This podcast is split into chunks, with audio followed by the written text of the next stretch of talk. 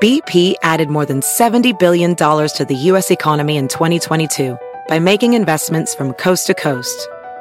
Investments like building charging hubs for fleets of electric buses in California and starting up new infrastructure in the Gulf of Mexico.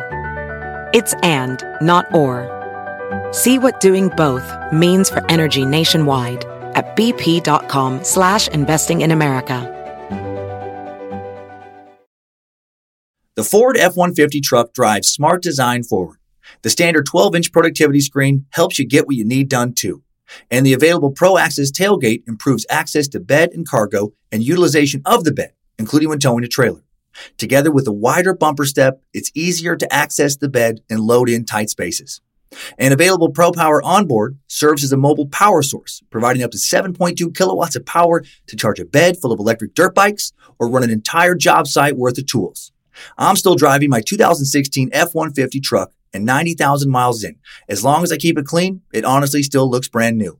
I've taken it down snow-covered Forest Service roads, taken it out camping, put a ton of miles on on the freeway, had five adults in the cabin for long trips, and it's been great everywhere. Super dependable. I still love the way it looks, nice and rugged design, but with a super comfortable interior. And I'm still very happy with the quality sound system and heated seats and since I bought my 2016 F-150 truck, the list of standard amenities that make a truck feel like a luxury vehicle have only grown. Tough this smart can only be called F-150. Find your local Ford dealer at Ford.com. Pro Access Tailgate available starting spring 2024. See Owner's Manual for important operating instructions. If I fail, it is only because I have too much pride and ambition. The words of Julius Caesar.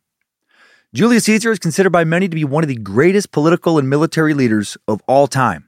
He won election after election against other politicians who often had more wealth and power, and he won battle after battle, even when he was often outnumbered by his enemies. He also won the hearts and minds of the Roman people during a time when the nobility was generally despised. Caesar was born into the noble Caesar family, but didn't have nearly as much wealth or influence in the Roman Republic as many other noble families. Caesar was born during the final stages of the Republic, when the government was full of violence and corruption. He was also, from an early age, very ambitious.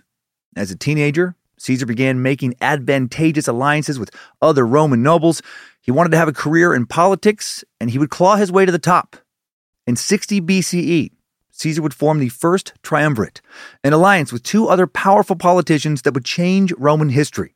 Caesar used the triumvirate to secure the consulship, one of the highest positions in Rome, and governorship of Gaul. Caesar would successfully defeat the Gallic tribes and conquer Gaul for Rome and make a lot of money and establish his fame in the process.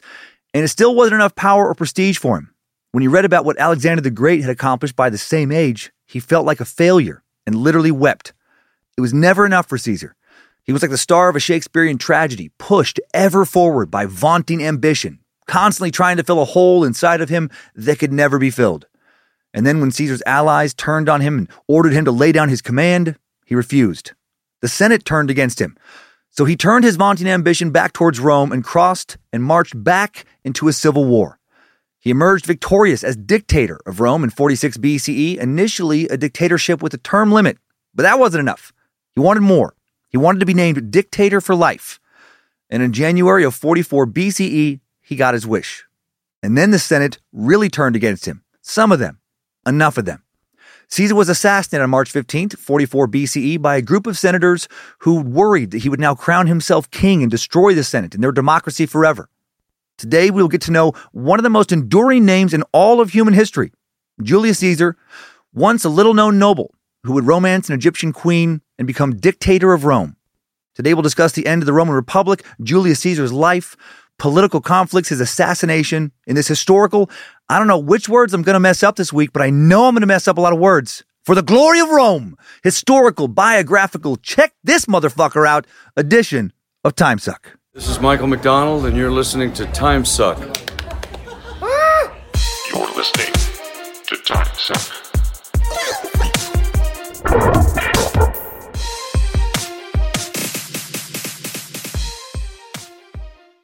Happy Monday, meat sacks. Welcome to the Cult of the Curious. I'm Dan Cummins, the Suck Master, Italiano Master Classer Instructorino, a butcher of Latin, and you are listening to Time Suck. Uh, hail Nimrod, hail Lucifina, praise Bojangles, and glory be to Triple M. Uh, another big summer camp announcement. I will try and keep as short as possible today. Holy shit, this week suck destroyed my brain. Uh, big props to teachers and professors who cover the Roman Republic. Just a just a wee bit of information to wrap one's mind around. Uh, looking forward to sharing what I have wrapped my mind around this week with you. Uh, before I make my announcements here, uh, I'll apologize. Uh, I'll apologize that there was no Dick in last week's suck. Not a single Richard. Didn't realize that until after I recorded. What a bummer. How tragic. I got excited for a second. I thought maybe Raffaele was Italian for Richard. Now Ricardo is. But not one fucking Ricardo, huh? Uh, sure hope at least a little bit of Dick shows up this week. Maybe maybe some Daddy Dick. That'll make sense soon, I promise. Uh, and again, much quicker with the announcements this week. Uh, Space Lizards, listen to the Secret Suck for more details on this year's summer camp, or at least check your Patreon posts uh, for where to go this Wednesday, January 18th at noon. Campers from last year, check that Facebook post uh, in the uh, in the camp group on Facebook. Check your emails. Tickets on sale for you the day this drops, noon Pacific time, and then Friday at noon. Everyone can go to badmagicmerch.com to click the banner to head on over to the camp ticket site. At least watch the little promo video we made for it. God, I love it. Nice cuts from last year with cuts of the current camp we're going to. And there will still be tickets as of this Friday. I, will be shocked if they're all gone by then. I highly doubt that just based on the number of people who went last year, the capacity we have for this year. Uh, I'll know more next episode. Um, also, thanks to anyone who came out to the Spokane shows uh, to kick off the Burn It All Down theater tour. I'm recording this just before that show. Boise shows uh, looking sold out for this weekend. Excited for those. And then Kansas City trending towards selling out. I think the St. Louis show is already sold out. Then off to Sacramento, had that added show there. Denver, may not be tickets for Denver. Then San Antonio, Dallas, and more. Our tickets in Texas. Come on, Texas! Uh, TV for tickets. And uh, Vancouver, sorry that that show has been canceled. I will explain later why the uh, show is no longer. All the other shows are good. Don't worry about the rest of those. Uh, Vancouver tickets will be refunded. If you don't get uh, uh refunded, just contact the venue. It's just a bit lengthy to explain now. Uh, but essentially, I'm, uh, I'm one of Canada's most wanted criminals. Uh, no, but I went over this week's Secret Suck and I, I will provide more details on a future episode. Right now, I need every brain cell I have left Caesar. Uh, this week kicked my ass. Both kids' birthdays were the week of this uh, prep and recording. Happy birthday again, Monroe and Kyler. Monroe had two basketball games. You know, uh, prep three episodes of Scared to Death. Uh, then a lot of summer camp stuff for the Wet Out Bad Magic Summer Camp this September. So excited. Uh, a lot of sleep was lost. This monkey tired, but also fired up on caffeine. And then I'll sleep tonight. Nice. And then one more thing, a tech update, real quick. Uh, for anyone experiencing episodes skipping around, we did find out from our contact, Devin, the external distribution manager at Stitcher Podcast, the man who oversees our RSS feed and knows a lot about this shit, that the issue is not with the feed, but rather the app you listen to in all likelihood. Tends to happen on Apple Podcasts or Spotify. Comes up here and there. It's happened for a few years on a lot of different podcasts. In short, it's just a streaming problem with the app that can be solved by downloading episodes and listening to them that way uh, or reinstalling your app. And if those two solutions do not work, just message us and we will look further into it. But that seems to have fixed it for everybody we've talked to so far. And that's it. And now, as they say in Italian, macaroni, Maserati, Versace, Terra Lasso, a Bugatti Caesar salad, a Golden Girls, a bada bing, a Cleopatra's a spicy meatball. I wish I was eating a maple bottle for some reason. Muy bien, forget about it. That was Italian for a quick preview of Caesar uh, then an overview of the government of the Roman Republic, and then a timeline of Caesar's life. Let's fucking go!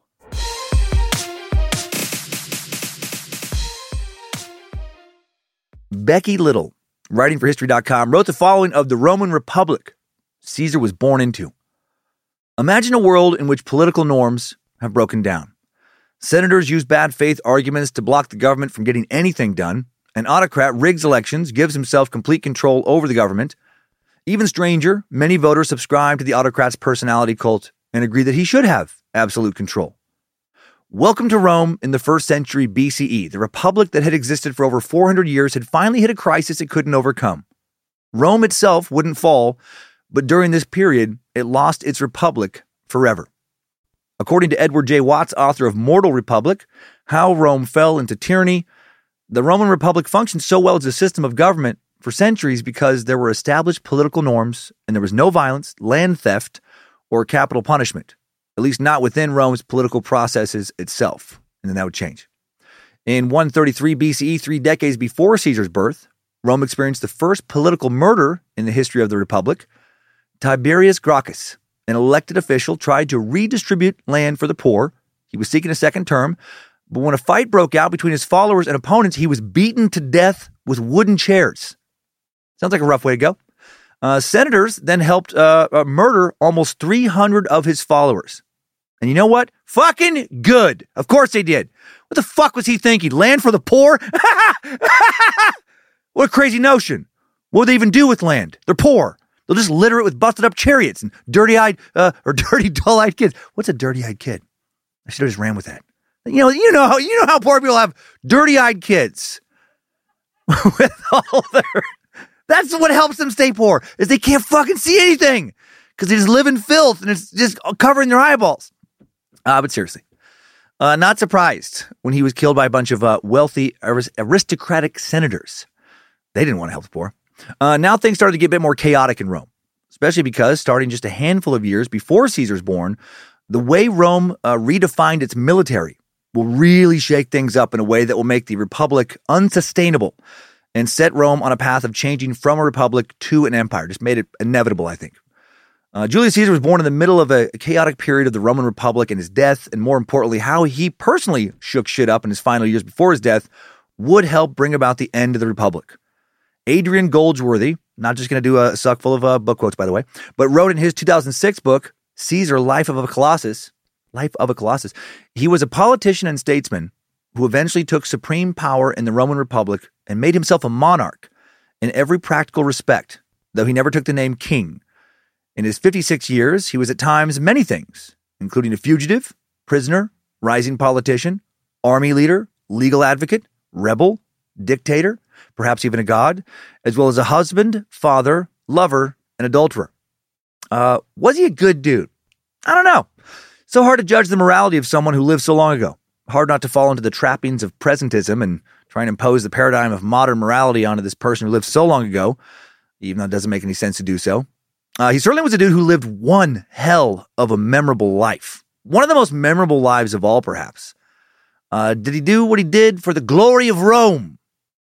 Maybe in his mind, uh, but I don't think entirely.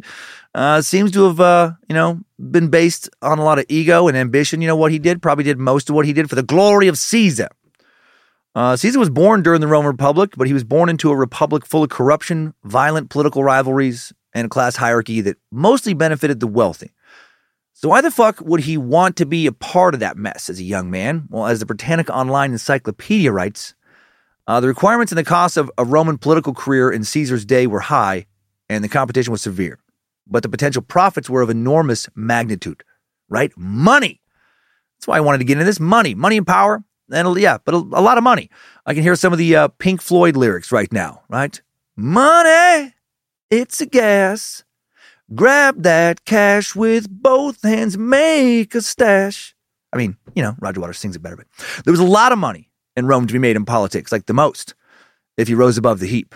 You became, uh, if you could become governor of a province, uh, you know, which you'd, uh, you'd also be like a, a general oftentimes, you could get all kinds of tributes from those you conquered. You could collect all kinds of spoils of war.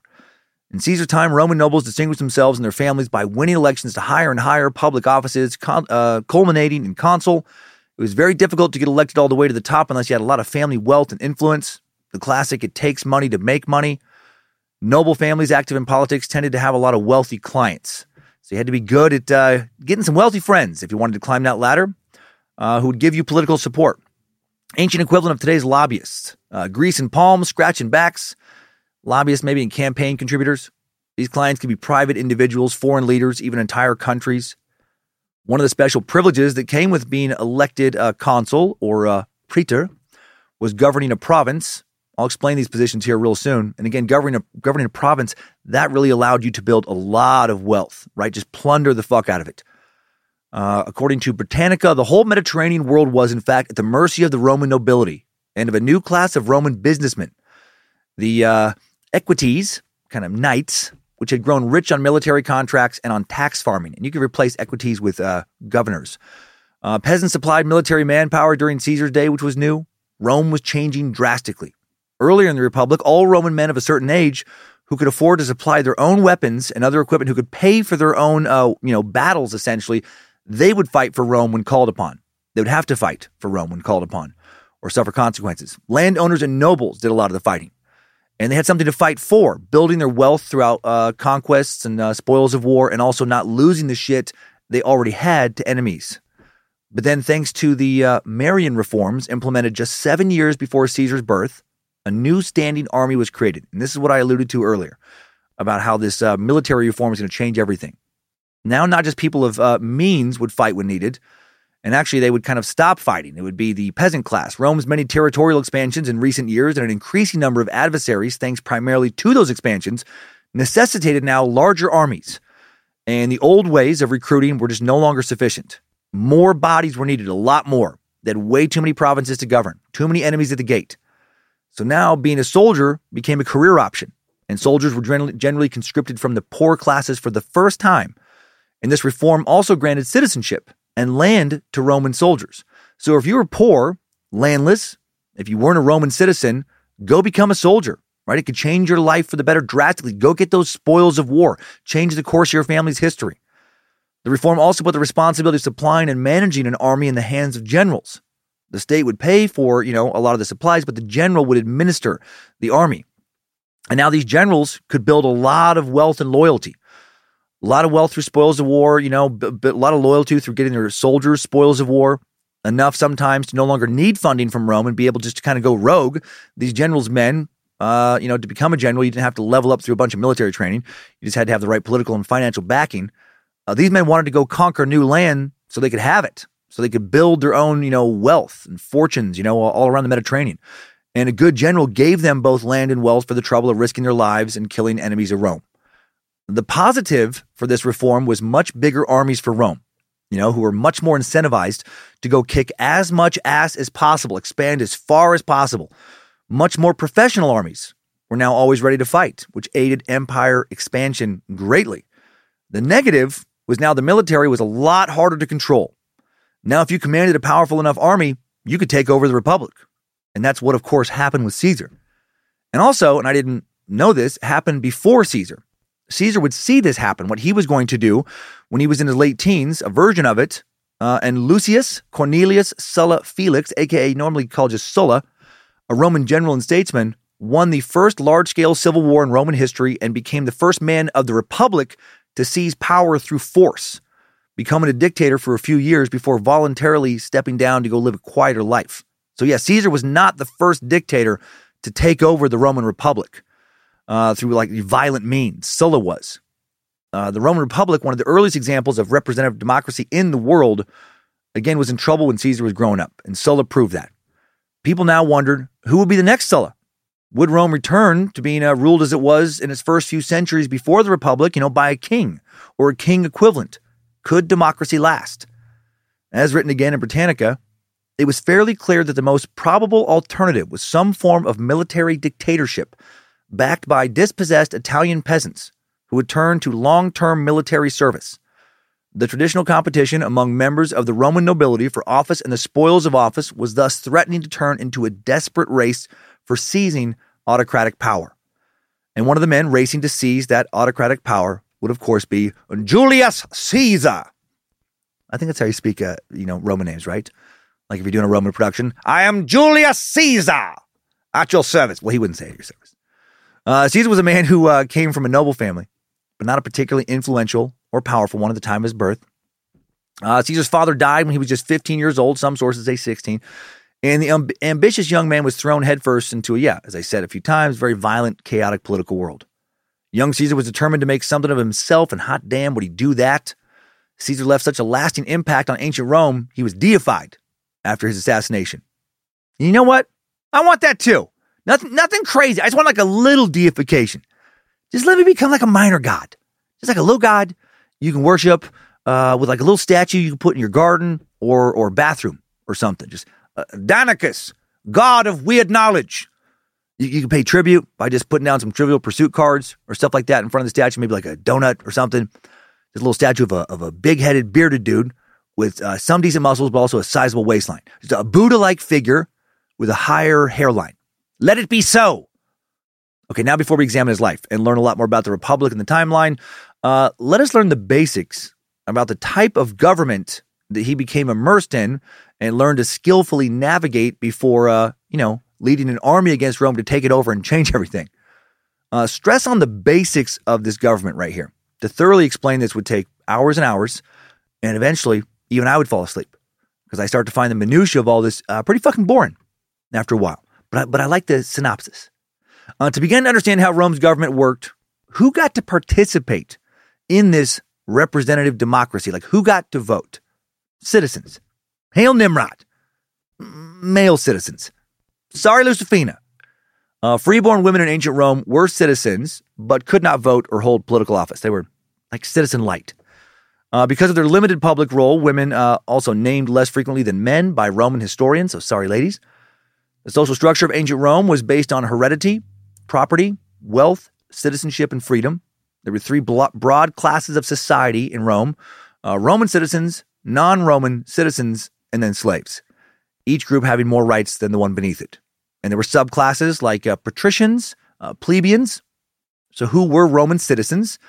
Well, initially, when the Roman Republic first got going, centuries before Caesar's birth, citizenship was granted only to those freeborn over the age of 18, listed as over the age of 15 in some sources, living in or like just outside of the actual city of Rome. Uh, I'll probably repeat a lot of this going forward, or this a lot, excuse me, going forward, but the details change about the Roman government from source to source quite a bit because Rome was around for so long and the laws were always changing as it kept going, you know, uh, based on who was in power. During the Republic, new people were in positions of power like every year, literally, a lot of turnover in the top positions. Everyone wanted to make their mark on the government, create their own legacy, so they had to change what the previous person did, yada, yada, yada.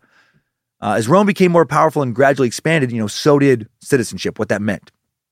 Uh, and, and, you know, and who got to be a citizen. More and more new people uh, were becoming part of Rome as more territory was being conquered leading up to Caesar and during his life. You know, uh, you know, previously a lot of people excluded from basic voting rights, property rights, and they were getting fucking pissed and rebelling. They were burdened with taxation and military conscription, but not given many privileges. You know, you don't give someone enough to lose, and of course they're going to come after your shit. Uh, some uh, so between 70 BCE, a few decades before Caesar's death, and 28 BCE, roughly 3 million new people were added to the Roman citizenry register, thanks to opening up the possibility of who could be a citizen. The times were changing. By 89 BCE, when Caesar was around uh, 11, all freeborn members of the Italian peninsula below the River Po, um, just making sure I said this previously thing right. Okay, did uh, had been granted full citizenship. Prior to that, they'd gradually begun to enjoy most rights of Roman citizenship except the right to vote and hold various political offices. To include people of other territories within the borders of Roman's, uh, Rome's empire to give them citizenship was to give conquered peoples a reason to be loyal to Rome, much more reason. Rights of citizenship included the right to vote, the right to hold political office, uh, hold legal property as a Roman citizen, which helped keep you from losing your property. Uh, you could also now have a legal Roman marriage contract, were immune from certain taxes, you had a right to sue in the court system, have a legal trial, appeal a judge's ruling, the right not to be tortured. Uh, prior to the expansion of Roman citizenship, even if you lived in Roman territory and paid Roman taxes, a lot of taxes, if you weren't a citizen, well, some Roman could theoretically take your shit, uh, take your wife since she wasn't really your wife, since you didn't have a Roman marriage certificate, torture you, kill you, possibly face no punishment. You had nowhere near the rights of a Roman. You were a you were a conquered savage, a subhuman uh, thing in, in some ways. Not as lowly as a slave, but not nearly as important as a Roman citizen. So, how did one prove Roman citizenship once you once you had it? Uh, through push-ups. You had to knock out 100 in a minute, solid form, touch your chest to the ground, or you could fuck off and die. No. Uh, the Romans had birth certificates, grants of citizenships, military diplomatas. They had various official documents they could carry around that would prove that they were someone not to be fucked with. And of course, the requirements to be a citizen, what rights it carried, again, changed throughout the years, you know, throughout Caesar's life, even. Citizenship in ancient Rome was complex, based upon many different laws, traditions, and cultural practices. There existed several types of citizenship determined by one's gender, class, political affiliation, Uh, exact duties or expectations of a citizen would vary throughout the history of the Roman Empire and from place to place within it at points. With citizenship also came responsibilities. For example, Roman, uh, for example, Roman citizens were expected to perform some duties to the state in order to retain their rights as citizens.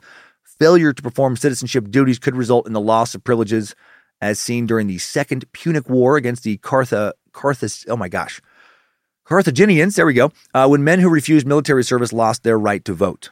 Uh, by Caesar's time, though, being a male citizen no longer meant you you had to fight. You didn't have to worry about that anymore. You could be a businessman, politician, sandal polisher, toga stain remover, Little Caesars pizza franchise owner, I don't know, whatever. Basic citizenship uh, overview complete. Now I want to go over some summarized definitions for five terms, within which there will be more terms. Terms key to beginning uh, to understand the Roman Republic patricians, uh, plebeians, or plebs, sometimes pronounced plebes, uh, praetors, sometimes pronounced praetors, consuls, and censors. I think that's five. now I'm questioning myself. All right, patricians one, plebeians two, uh, praetors three, consuls. Okay, yeah, all right, I counted right. Good for me. Uh, the patricians were the group of ruling class families in ancient Rome. Think British aristocrats and nobles. Uh, and then uh, later, towards the end of the Republic, super successful businessmen and landowners.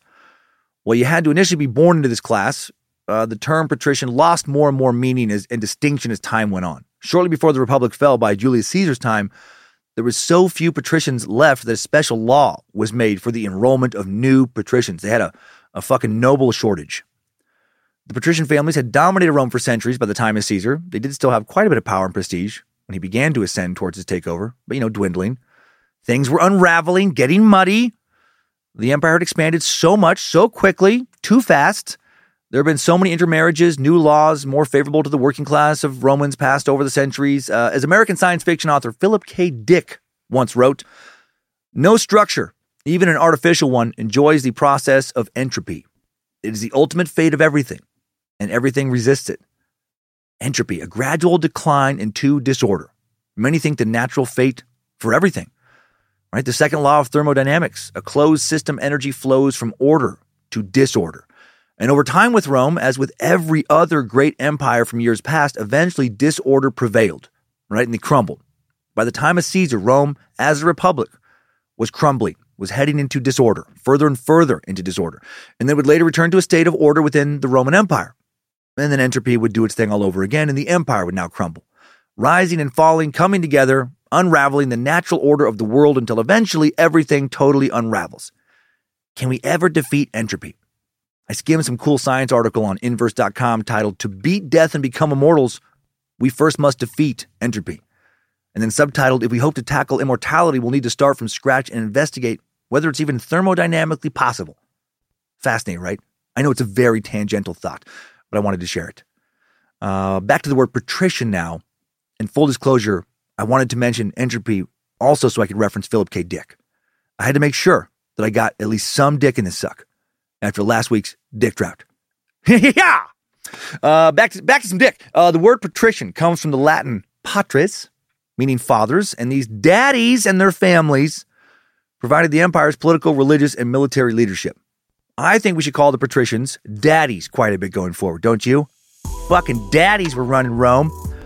Had been running Rome for too long, and a lot of the kids were sick of these daddies. They were sick of having to listen all these daddy rules. Uh, most initial daddy patricians were wealthy landowners from old families, but the class over time became open to a few who had been deliberately promoted by the emperor, and then it would be uh, opened up a little more than that even. According to Livy, Roman historian alive at the time of Christ, so not that long after Caesar, the first 100 men appointed as senators by Romulus, founder of Rome, back in the 8th century BCE were referred to again as fathers or daddies, and the descendants of these hunky father daddies became the patrician class. Did you have any idea that you were going to get so much hot, hunky, father daddy action? In this suck, so much daddies today. The daddies of your dreams. Call 1 900 Hot Daddy to talk to real, nude, rock hard father daddies today. Sorry, that had fucking nothing to do with Rome. You knew that.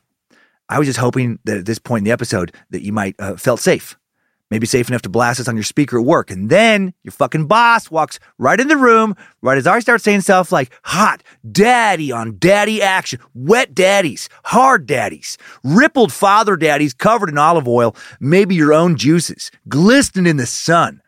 Call 1 800 Daddy Juice for all that Roman daddy action. Mamma mia! That's a spicy meatball. Uh, I think I'm done with that now. But it's very fun for me to do for some reason. Anyway, this, this origin tale about the daddies is also included in an account by Cicero, contemporary of Caesar. The appointment of these uh, 100 daddies into the Senate gave them a noble status. And then their descendants, you know, kept increasing those daddy ranks. Uh, a couple more quick things. Members of the Senate generally serve for life unless some kind of criminal action or serious scandal, you know, got them tossed. Like if you uh, killed a hundred Roman children, or the public found out that at one time in another country, twelve years back, you drove a chariot around drunk. You know, something evil and unforgivable like that. Something that might keep you out of Canada.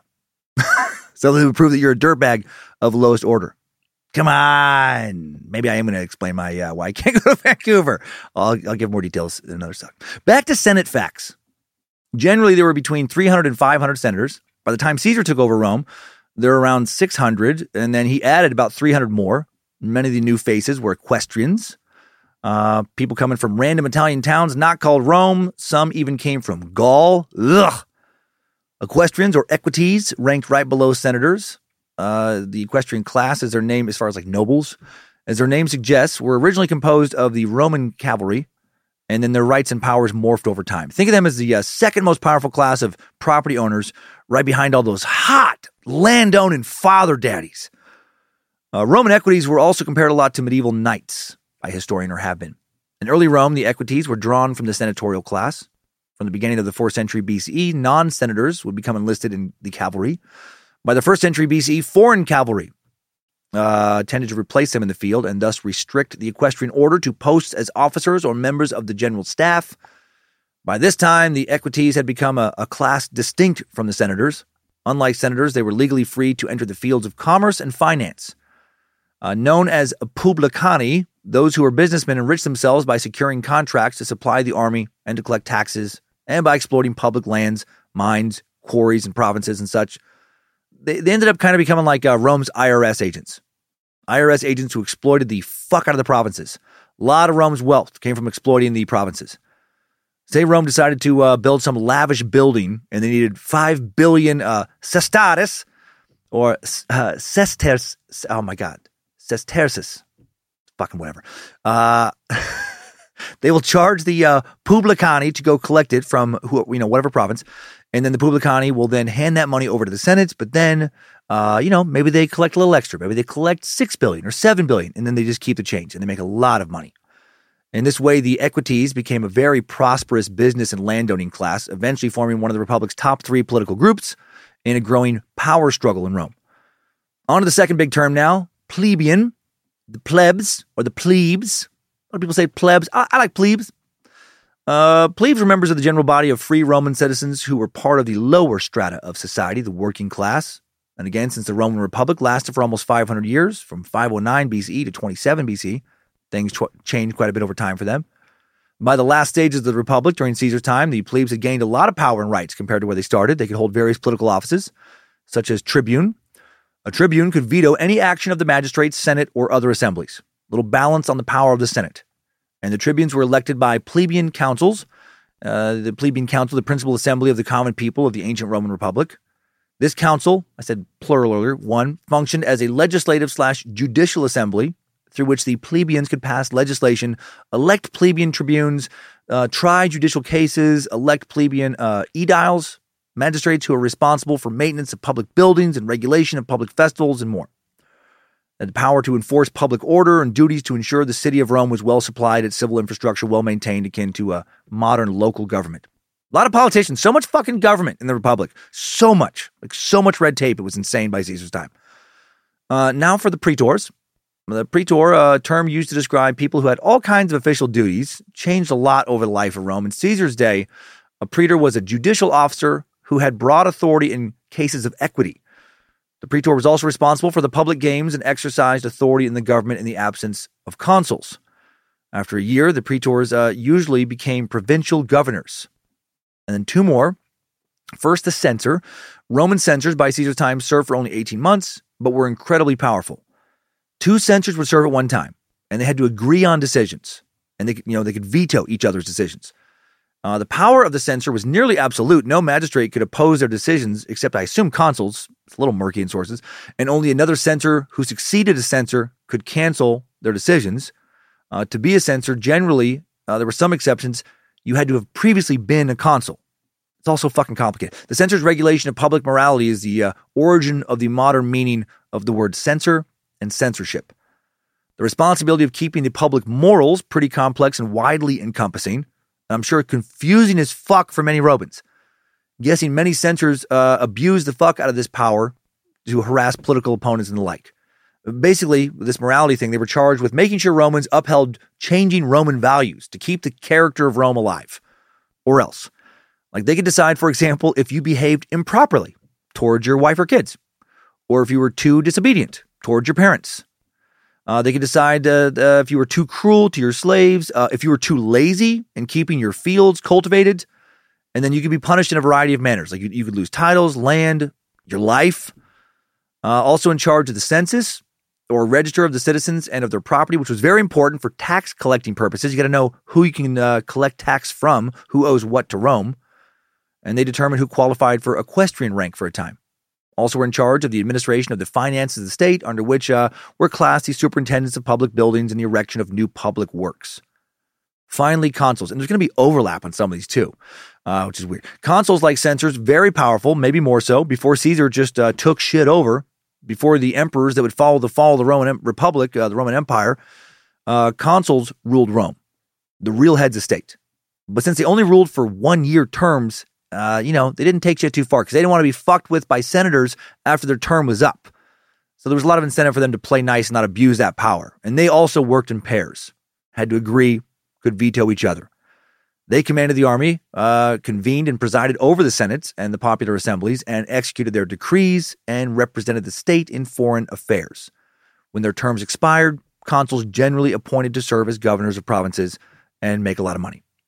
And governors, by the way, were chosen, uh, as I said, yeah, I said also could be chosen from praetors, as I said earlier. Okay, I'm about done now. I hope I didn't fuck any of that up. Last thing I, sh- I guess I should summarize is just the Senate itself. That legislative body, you know, full of so many hot, hard, patrician father daddies just covered in olive oil.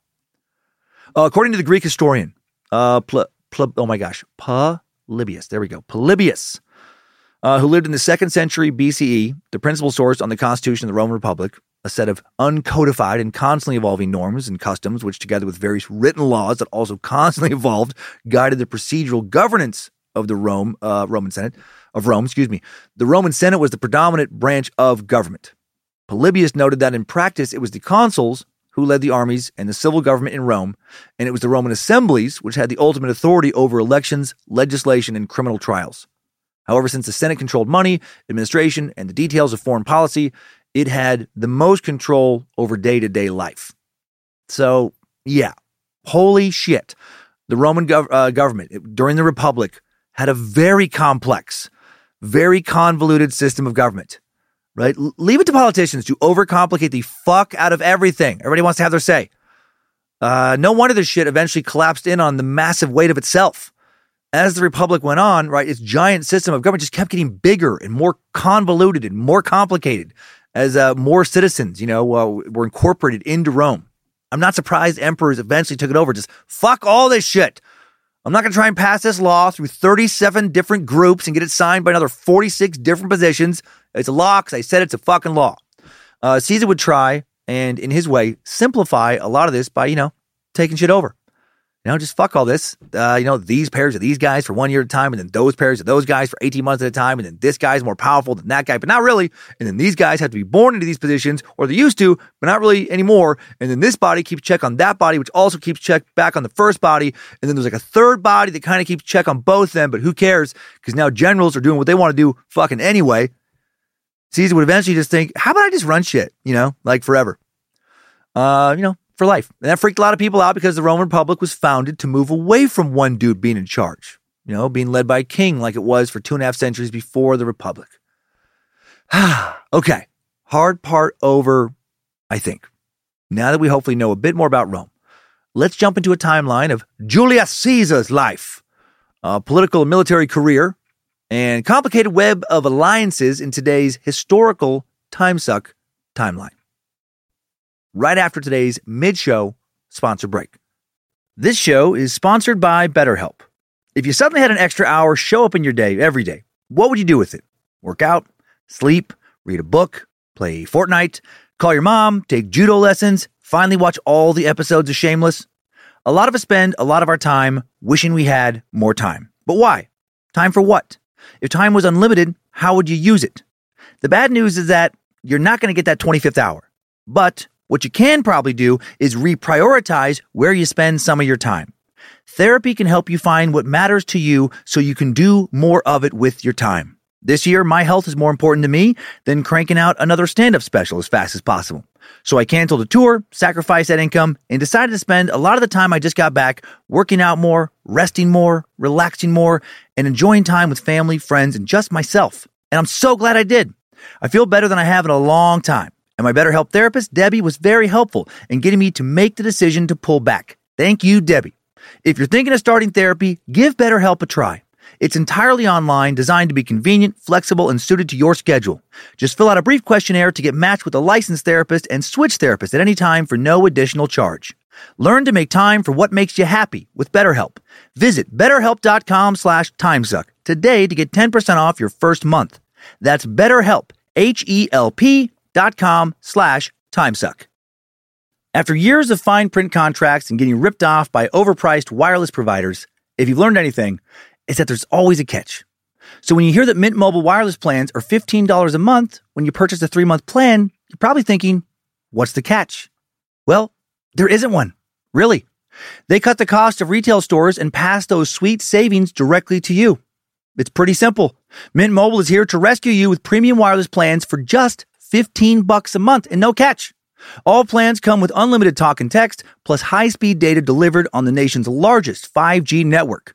And you can use your own phone with any Mint Mobile plan and bring your phone number along with all your existing contacts over. And in addition to saving money, like over a 50% price drop from what I was paying before, the network quality, in my experience, is better than it was with my old service provider. To get this new customer offer and your new three month unlimited wireless plan for just 15 bucks a month, go to mintmobile.com slash timesuck. That's mintmobile.com slash timesuck. Cut your wireless bill to 15 bucks a month at mintmobile.com slash timesuck. Additional taxes, fees, and restrictions apply. See Mint Mobile for details. Thanks to Rocket Money, I canceled a membership to a gym I used to go to, where I continued to pay a monthly membership for a couple of years after I stopped going. I didn't even recognize the charge. Rocket Money found it though, and it was canceled. Rocket Money is a personal finance app that finds and cancels your unwanted subscriptions, monitors your spending, and helps lower your bills so that you can grow your savings. Rocket Money will even try to negotiate lower bills for you by up to 20%. All you have to do is submit a picture of your bill, and Rocket Money takes care of the rest. They'll deal with customer service for you. Rocket Money has over 5 million users and has saved a total of $500 million in canceled subscriptions, saving members up to $740 a year when using all of the app's features. Stop wasting money on things you don't use. Cancel your unwanted subscriptions by going to rocketmoney.com slash timesuck. That's rocketmoney.com slash timesuck. rocketmoney.com slash timesuck. One in five Americans have learn a new language on their bucket list. If that's you, make 2024 the year you finally check it off the list with Babbel. Be a better you in 2024 with Babbel, the science-backed language learning app that actually works. Babbel's quick 10-minute lessons are designed by over 150 language experts to help you start speaking a new language in as little as 3 weeks. Babbel's designed by real people for real conversations. Babbel has over 10 million subscriptions sold. Plus all of Babbel's 14 language courses are backed by their 20-day money-back guarantee. I've been working on my restaurant skills lately. ¿Cuál es el pescado del día? Excelente. Mi encanto pargo rojo frito. Y me gustaría un poco de huevo de naranja fresco. You may not know what I said, but my waiter in Mexico will, thanks to Babbel. Here's a special limited time deal for listeners. Right now, get 55% off your Babbel subscription, but only for our listeners at babbel.com slash timesuck. Get 55% off at babbel.com slash timesuck. spelled B-A-B-B-E-L dot com slash timesuck. Rules and restrictions may apply. Thanks for listening to our sponsors today. Caesar's Timeline for real now. Strap on those boots, soldier. We're marching down a time suck timeline.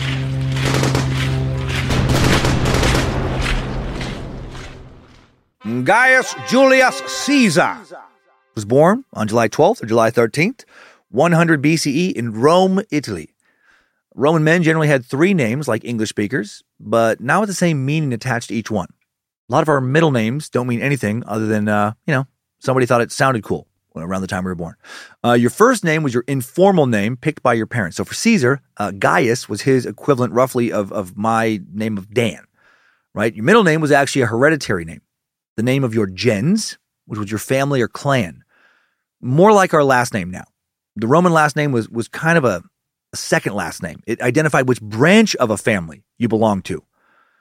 Right? To be like, yeah, it's, it's, I'm trying to compare it to mine now just on the fly. You know, it's like it was like Dan Cummins and then I don't even know what the fucking qualifier. I was going to say something, but I felt like I'd be being shitty to my family.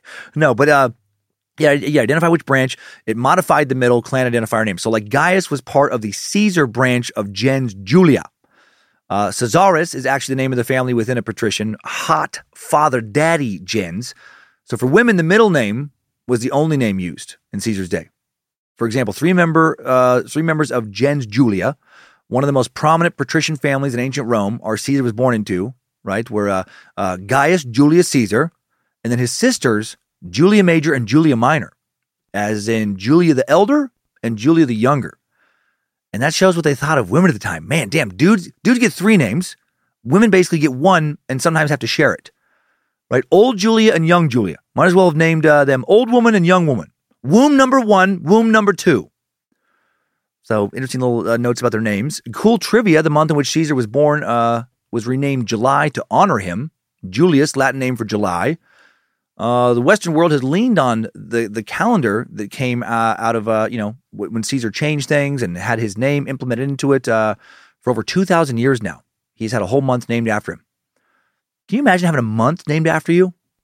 Like with Caesar was changed to honor him after his death. Uh, would have been even cooler. He did change the calendar when he was alive, and then that month changed to honor him uh, for doing so and other things after death.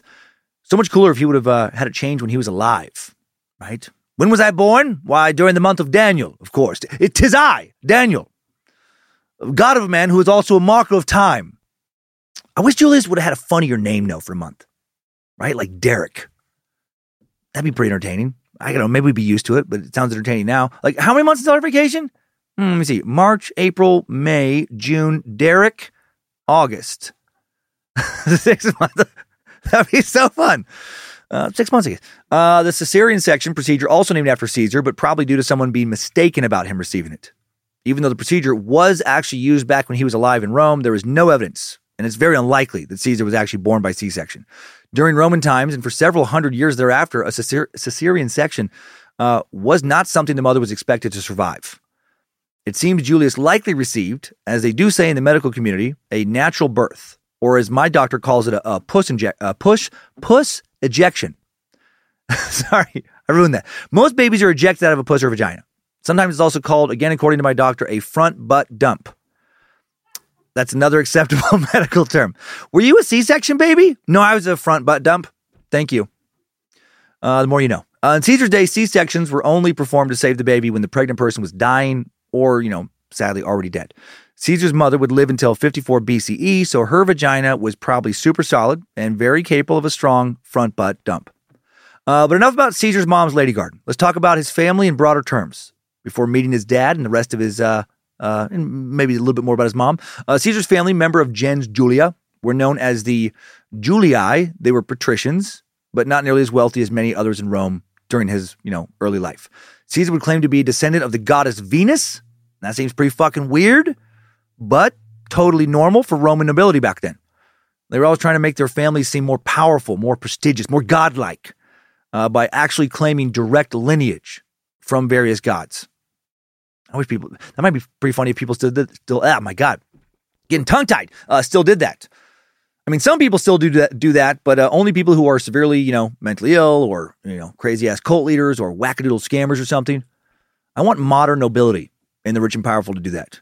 You know, for King Charles to talk about how he's, I don't know, directly descended from Thor or something, or if uh, Jeff Bezos, you know, started bragging about being the son of Apollo, helps him with shipping. Kendall Jenner trying to get you to buy more of her skincare because she's Venus's niece.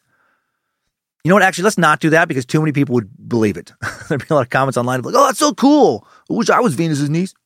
Uh, despite Caesar's claims of having the blood of gods running through his veins, Caesar's family not very wealthy, not very influential, as I mentioned. Maybe they only had a few drops of Venus's blood, needed a transfusion or something. So, does the name Caesar come from the gods? No.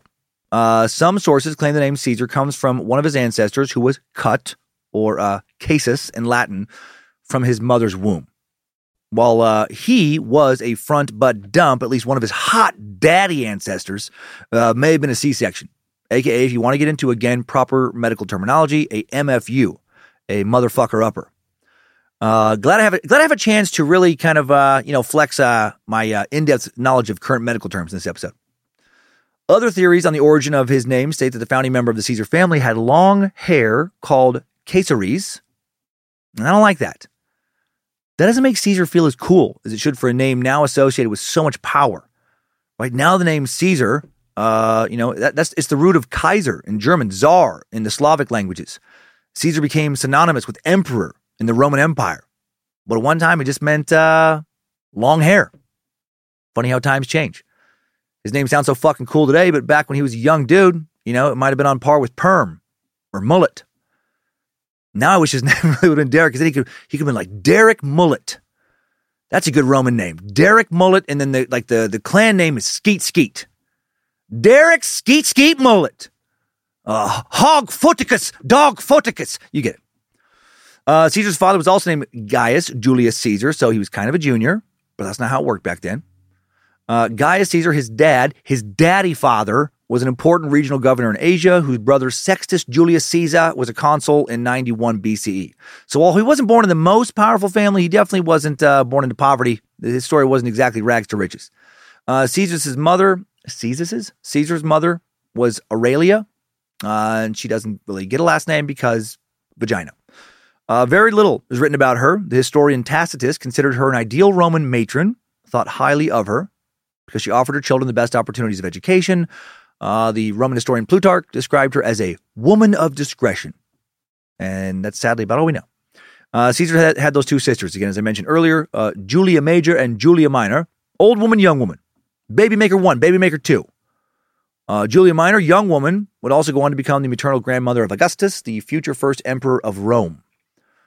The month of August was named, uh, kind of like by adopting. It's a little complicated, but uh, the month of August was named after oh my gosh, uh, after Augustus, first uh, emperor of Rome. And how crazy is that to have two of the 12 months be named for members of the same family for over 2,000 years and counting? Pretty disappointed in my family right now to not, not even have one month. Uh, Caesar came from a family involved in politics, in addition to his uncle being a consul, a distant cousin, Lucius Caesar, also a consul in 90 BCE.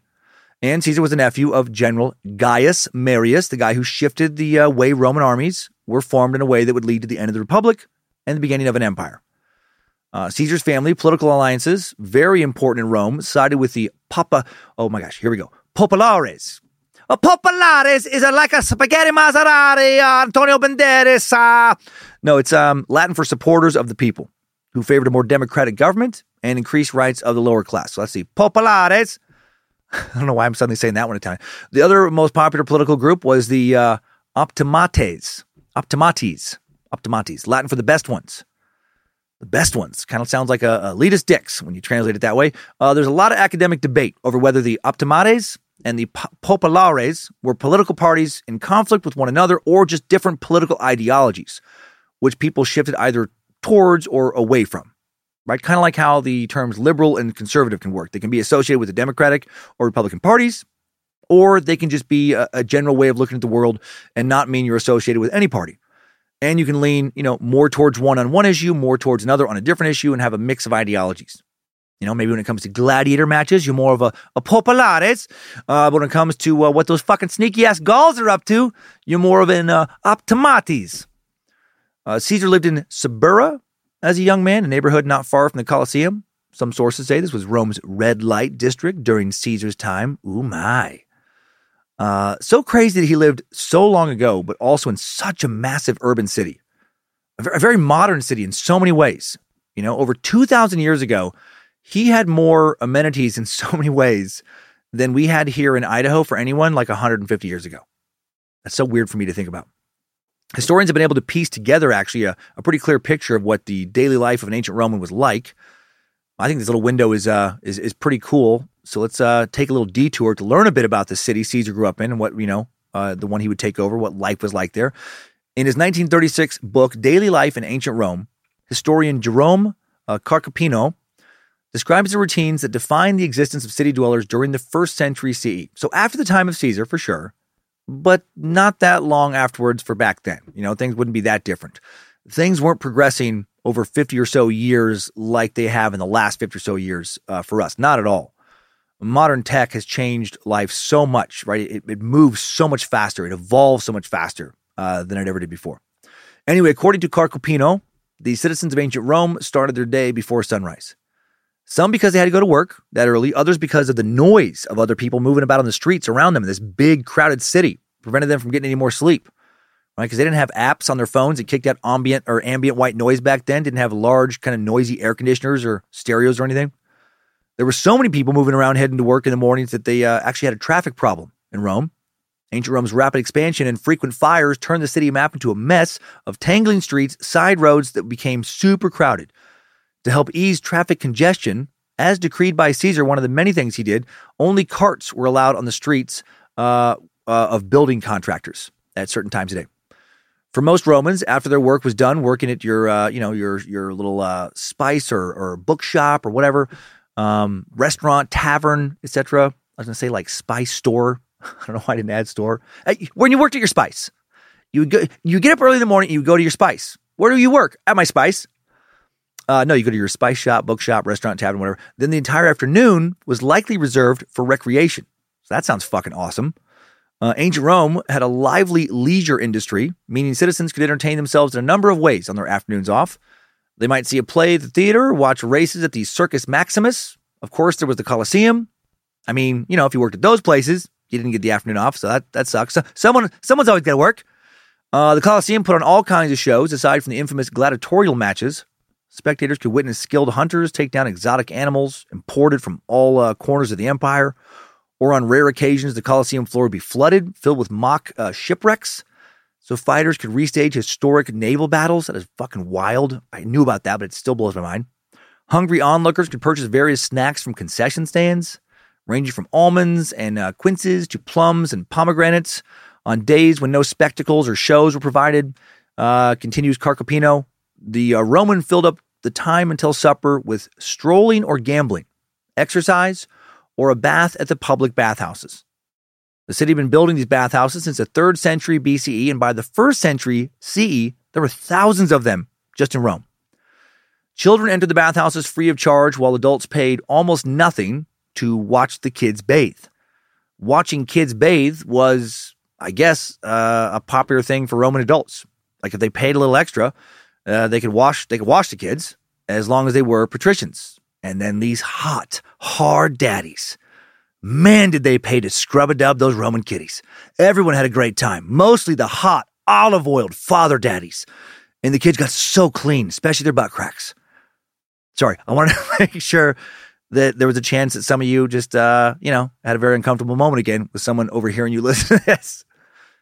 I didn't get a lot of, lot of sleep last night. I'm in a weird mood. Uh, no one was paying to watch the kids, as far as I'm aware of. Many Romans were fucking weird with kids, but we're not going to get into that shit today. Too much other stuff to explain. Uh, for real, the bathhouses sounded pretty sick. The primary feature, of these bathhouses was uh, every type of bath that ingenuity could devise. They had hot baths, cold baths, hot air baths, whatever the fuck that is, swimming pools.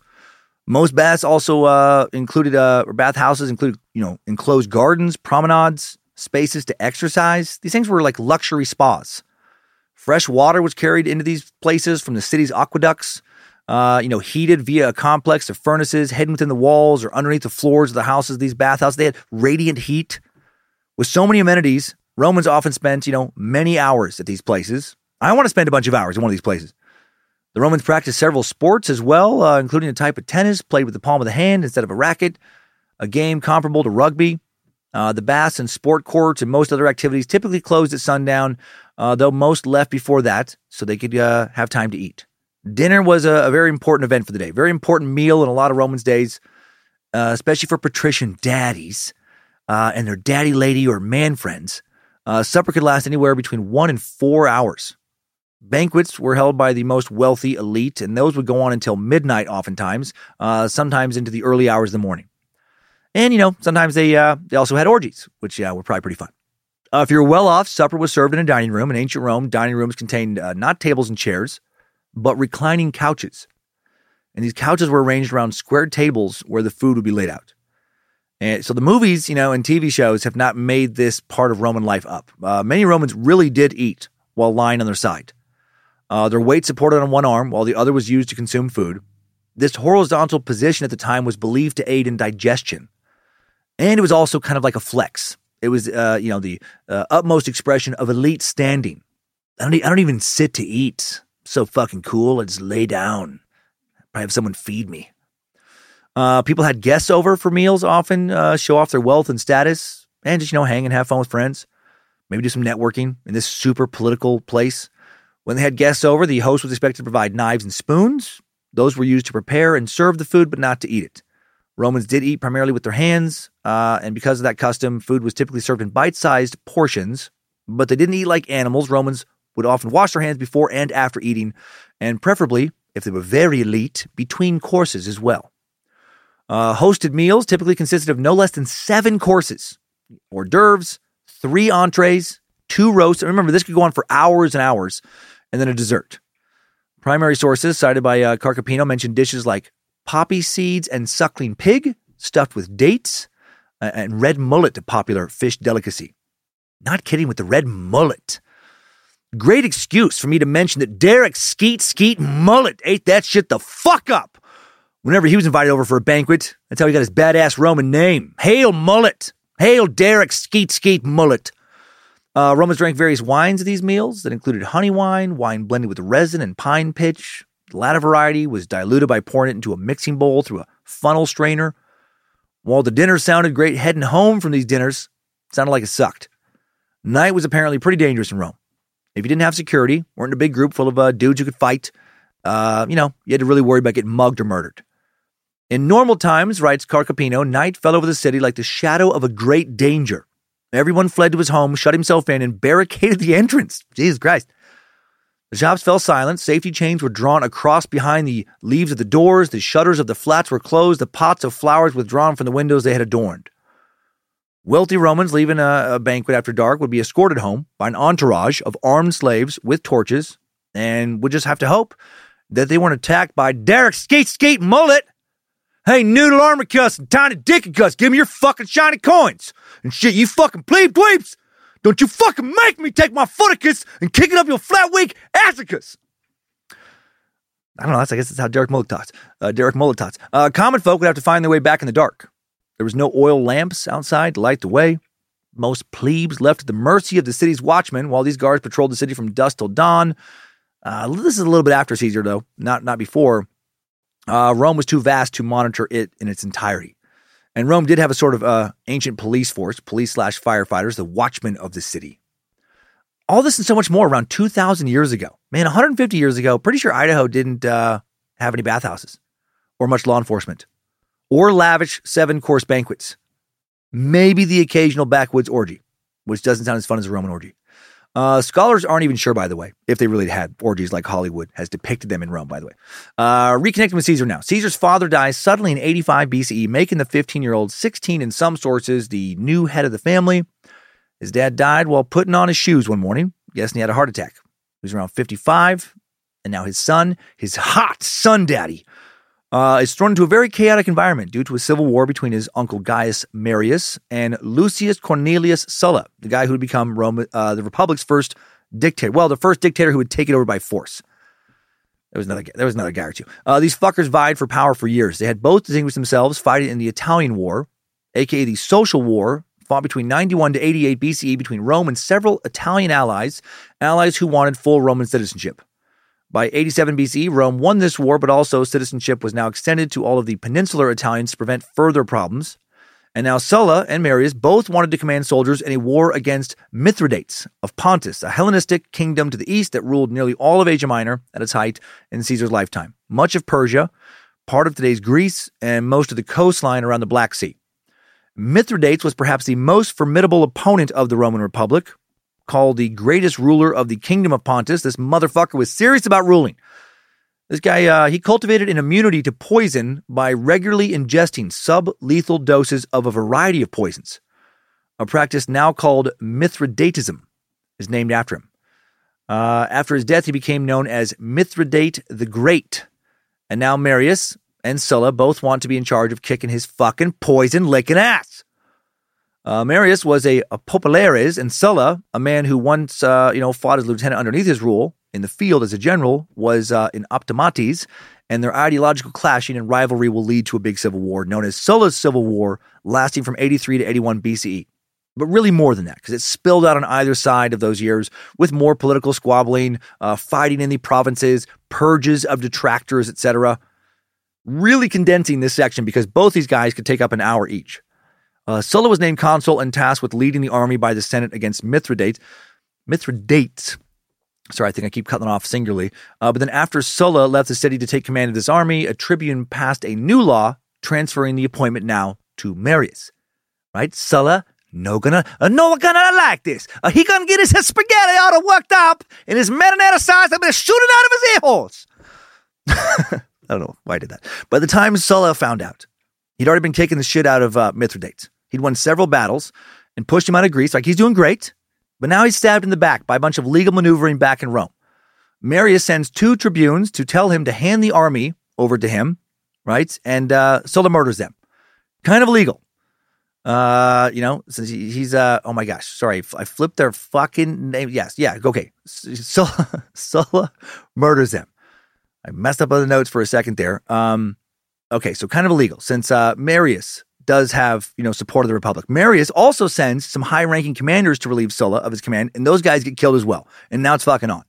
And now instead of finishing Mithridates off, he hurriedly concludes peace talks with him and then marches his army back on Rome. Uh, interestingly, he was joined by Crassus and Pompey, Julius Caesar's two primary future allies. Uh, Marius was not prepared for this. Uh, two Yes, okay, Crassus, oh my God, so there's so many fucking names, it makes my head spin. Marius was not prepared for this. No Roman general had ever marched a Roman army on Rome before, right? He, he wasn't ready for a hot, hot, oiled uh, a daddy this is powerful. He wasn't up for this level of daddy on daddy action. Uh, Sulla had gone rogue. Marius organized a force of gladiators to defend Rome, but there was uh, not enough of them. There were no match for Sulla's army. So Marius now flees all the way to Africa to avoid execution while Sulla takes over Rome. Sulla will rule Rome as a dictator for two years and then actually retire and go work on his memoir and hang out with like cute uh, uh, actresses and stuff and eat grapes and shit in the country.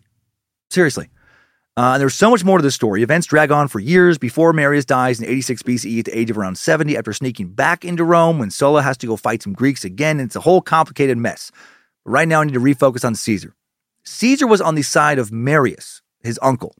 Uh, the historian Plutarch wrote that as a teenager, Caesar was politically active in opposing Lucius Cornelius Sulla.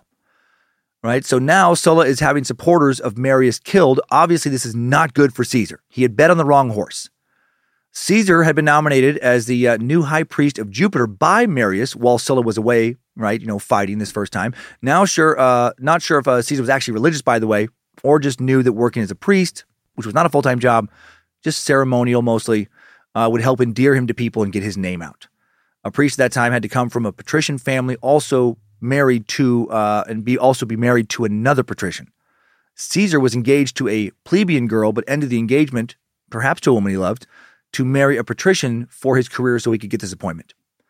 84 BCE now. Caesar marries Cornelia, daughter of Lucius Cornelius Cinna, who was a consul. Uh, big time political marriage. He's already trying to climb the ladder. He's only around 16. Cinna was a four time consul uh, from 87 to 84 BCE when he died. And Cinna also aligned with Marius. Right when Sulla becomes dictator in 82 BCE, he had a constituent, legislative, military, and judicial power without any limits on how long he could act as dictator. Right, but he only ruled for two years, as I said. Uh, he actually was a good dictator, had a lot of detractors killed, but, you know, probably either that or have one of them come back and kill him. Caesar doesn't learn that lesson, as you'll find out later. Instead of doing whatever he could to uh, keep hold on his power, Sulla sets about reforming the constitution to reestablish the supremacy of the Senate in the Roman state in order to try and prevent further dictators, which I find interesting. Also, increased number of courts for criminal trials, required tribunes to uh, submit proposals to the Senate for approval, made laws to protect citizens against ex- uh, excessive actions by the government. Uh, in 80 or 79 BC, Sulla resigns, right? Dictator out, moved to the coast near the current Italian city of Naples. Uh, most agree this was an honorable act because he had pledged to step down once his reforms were carried out, and then dies in 78 BCE due to a fever. So, backing up to late 82 BCE now, Sulla orders Caesar to divorce Cornelia after he wins that civil war. Caesar's family and Cornelia's had been against him, so he's punishing them. Caesar refuses, and as a result, loses his property, uh, his priesthood, and is almost killed. Has a decree put out, uh, you know, to uh, to be executed. Uh, he goes into hiding. He flees. Uh, he is captured by one of Sulla's men and is forced to pay a large bribe to not be killed. Caesar's mother's family now steps in and is barely able to have the execution order Sulla placed on him lifted. I'm sure they paid a lot of money to do that. Now Caesar decides to leave Italy and uh, do some military service in the province of Asia and Cilicia, the part of Turkey located in Asia. Caesar unable to support himself uh, or his wife if he doesn't join the military now. He had everything taken from him. He needs money. Uh, and he will also, when he goes over there, reportedly fight very well in Asia Minor. He will be awarded the civic crown for directly saving a Roman life during battle by killing an enemy about to take that life. Caesar will return to Rome in 78 BCE after Sulla dies. He didn't want to come back before, too worried that Sulla would change his mind and decide to execute him. And now the 22 year old really starts his political career. Uh, Caesar will hold so many political titles throughout his life. First, he becomes a prosecutor and becomes known for his oratory skills uh, like nearly every dictator I can think of, at least uh, one who you know takes over a nation and isn't handed the dictatorship by birthright. He was charismatic. Caesar and Cornelia will have a daughter named Julia Caesarius, uh, born in 76 BCE. In 75 BCE, Caesar travels to the Greek island of Rhodes. I would like to go there uh, to study oratory with a famous professor, uh, Apollonius, a Greek rhetor, oh my gosh, rhetorician on the way there, he is captured by pirates off the coast of Asia Minor. Fucking pirates! Rome actually had all kinds of pirate problems, off and on. And of course he did. There have been pirates, I imagine, as long as there have been boats. Uh, Roman historian Plutarch will later write about the capture of Caesar by these pirates, and maybe this account is true, or maybe legend building. They told a lot of gunboat tales about the rulers back then. Anyway, he wrote When the pirates demanded 20 talents for his ransom, Caesar laughed at them for not knowing who their captive was and of his own accord agreed to give them 50. Again, according to Plutarch, uh, Caesar spent time with his captors while the ransom was collected. Uh, he, quote, wrote poems and sundry speeches, which he read aloud to them. And those who did not admire these, he would call to their faces illiterate barbarians, and often laughingly threatened to hang them all. The pirates were delighted by this, attributed his boldness of speech to a certain simplicity and boyish mirth. Uh, is, he, is he boyish? His 20s here? He's talking shit against pirates who've captured him. I don't know. Uh, Caesar allegedly was not joking around. After his ransom was paid, Caesar, quote, immediately manned vessels and put to sea from the harbor of Miletus in modern day Turkey against the robbers. He caught them, uh, still lying at anchor off the island, and he took the robbers out of prison and crucified them all just as he had often warned them. That is what one source says.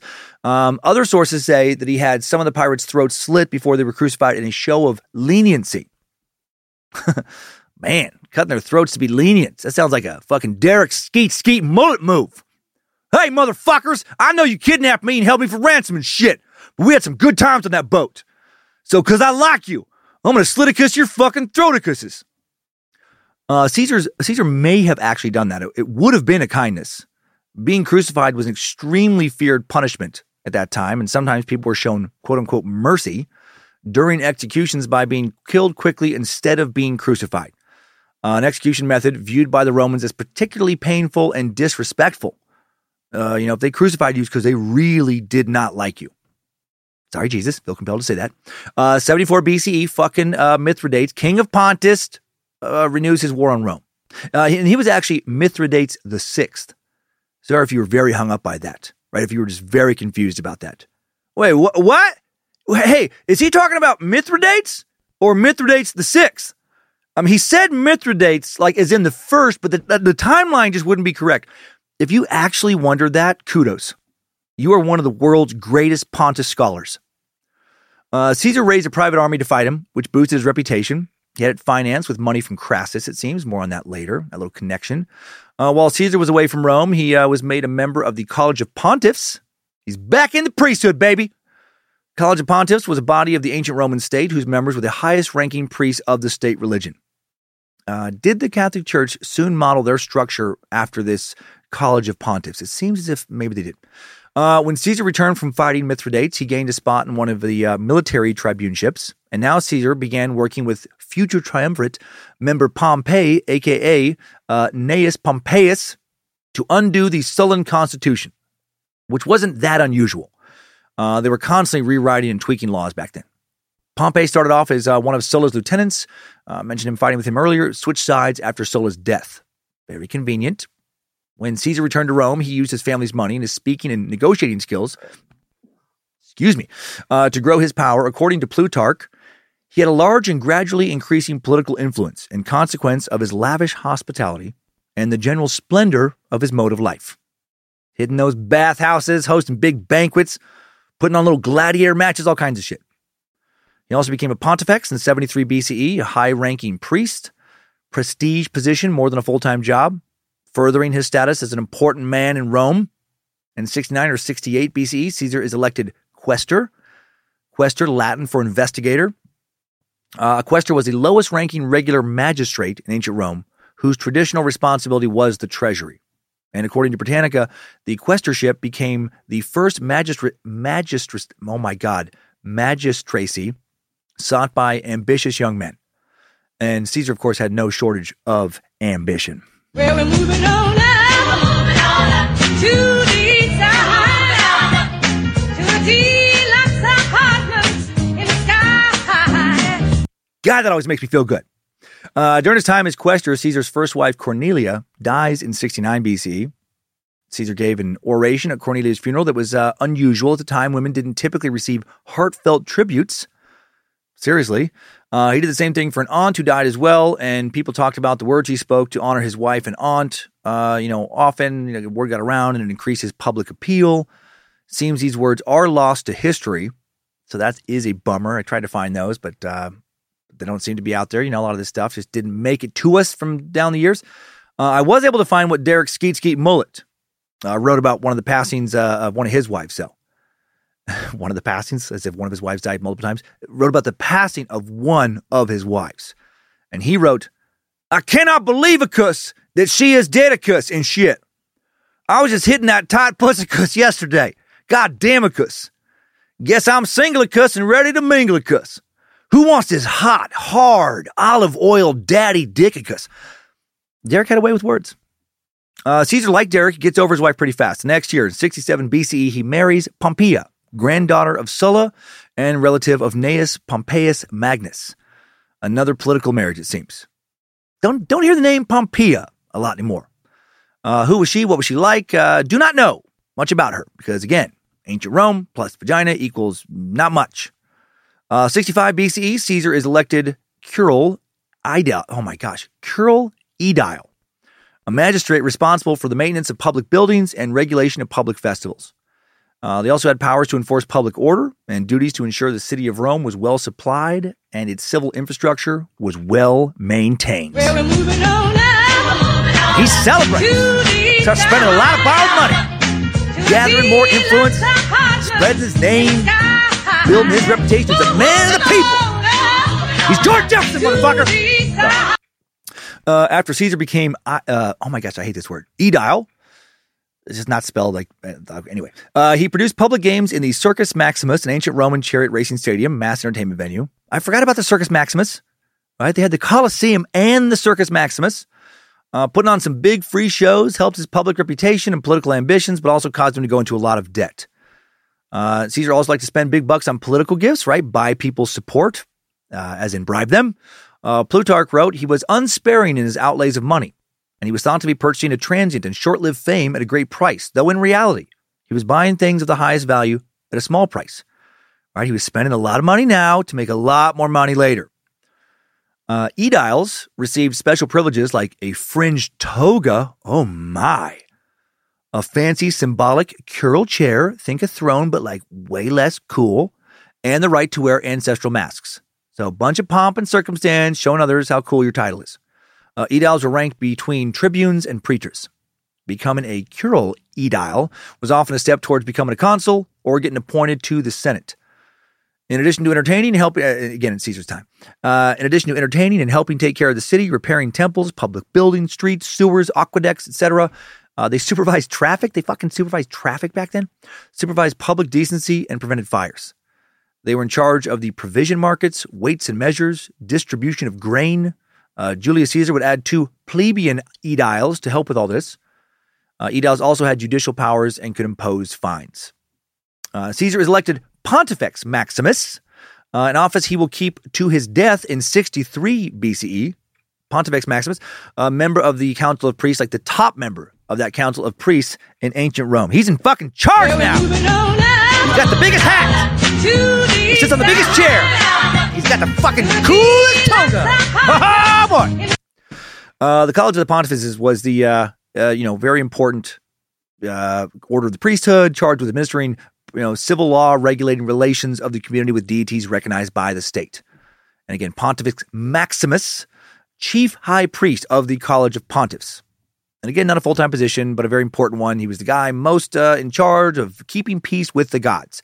He was the closest thing Rome had before Christianity to a pope, which unfortunately is not a great comparison since uh, this position was, you know, largely ceremonial and not uh, nearly even close to as powerful as pope. Uh, he, you know, he helped your power, or this position, I'm sorry, helped your power when combined with other positions, though. He's really building quite the resume. 62 BCE, Caesar is elected praetor. And again, praetor was a judicial officer who had broad authority in cases of equity. The praetor was responsible for public games, exercised authority in the government in the absence of consuls, so very important position. After a year of service, praetors usually became provincial governors and could make that fucking governor moolah. Make it out of a governor lasagna. Get the hands so greased in the palms with the, uh, sometimes you get the, the green stuff. I think it's, uh, I cannot think of the name of it. There is, as a green sauce is kind of like a dollars, a pesto. It's the pesto money is what I was uh, trying to say. It's harder for me to speak in Italiano than it is in the, in English. I don't even know fucking why I am doing Italian because this is Latin, which is a different language, it turns out. Uh, but yeah, usually they would just, you know, become a governor, start making that governor money by plundering the provinces and, you know, taxing the fuck out of them. Uh, but then there was a big scandal in December of 62 BC that almost ruined Caesar's political ambitions. So weird what was considered scandalous at this time. Publius Claudius, Pulcher, described by historians as a disruptive politician, head of a brand of or head of a band of political thugs and bitter enemy of Cicero, uh, was in Caesar's house during the celebration of the rites of Bona Dea. Uh, this was a women only celebration of a secretive deity of fruitfulness in the earth and in women.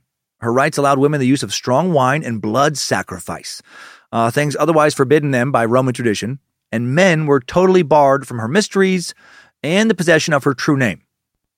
We're a weird fucking species. How did this ever develop? Uh, also, I do think I know her true name. Hey, Lucifina.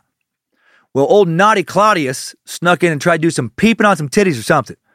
He was found disguised as a female harpist. He was charged with incestum. I charge you with incestum.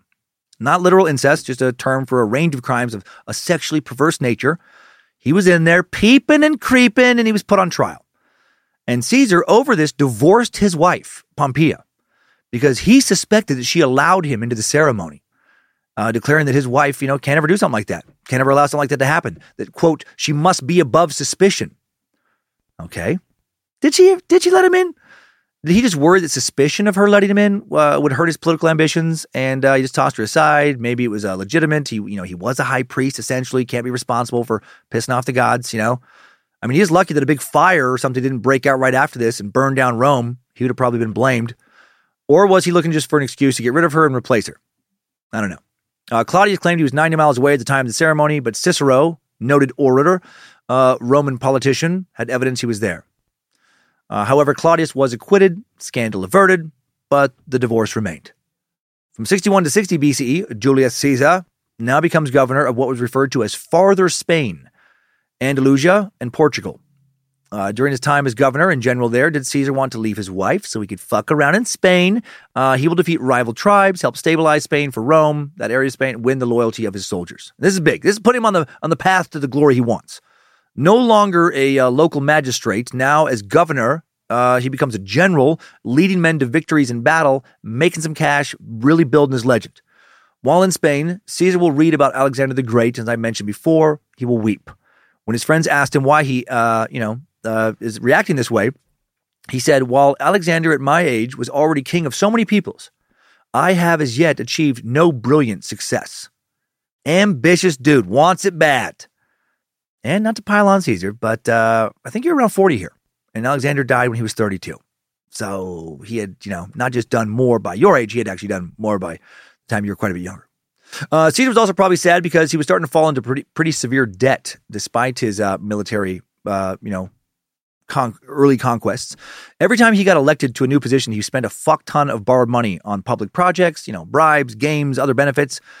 And a lot of the money he's borrowing has uh, been coming from Crassus. Before he left for uh, farther Spain, some of Caesar's creditors wouldn't actually let him leave Rome until his wealthy ally, uh, Marcus Licinius Crassus, lended him more money, bailing him out of debt, uh, a quarter of his total debt.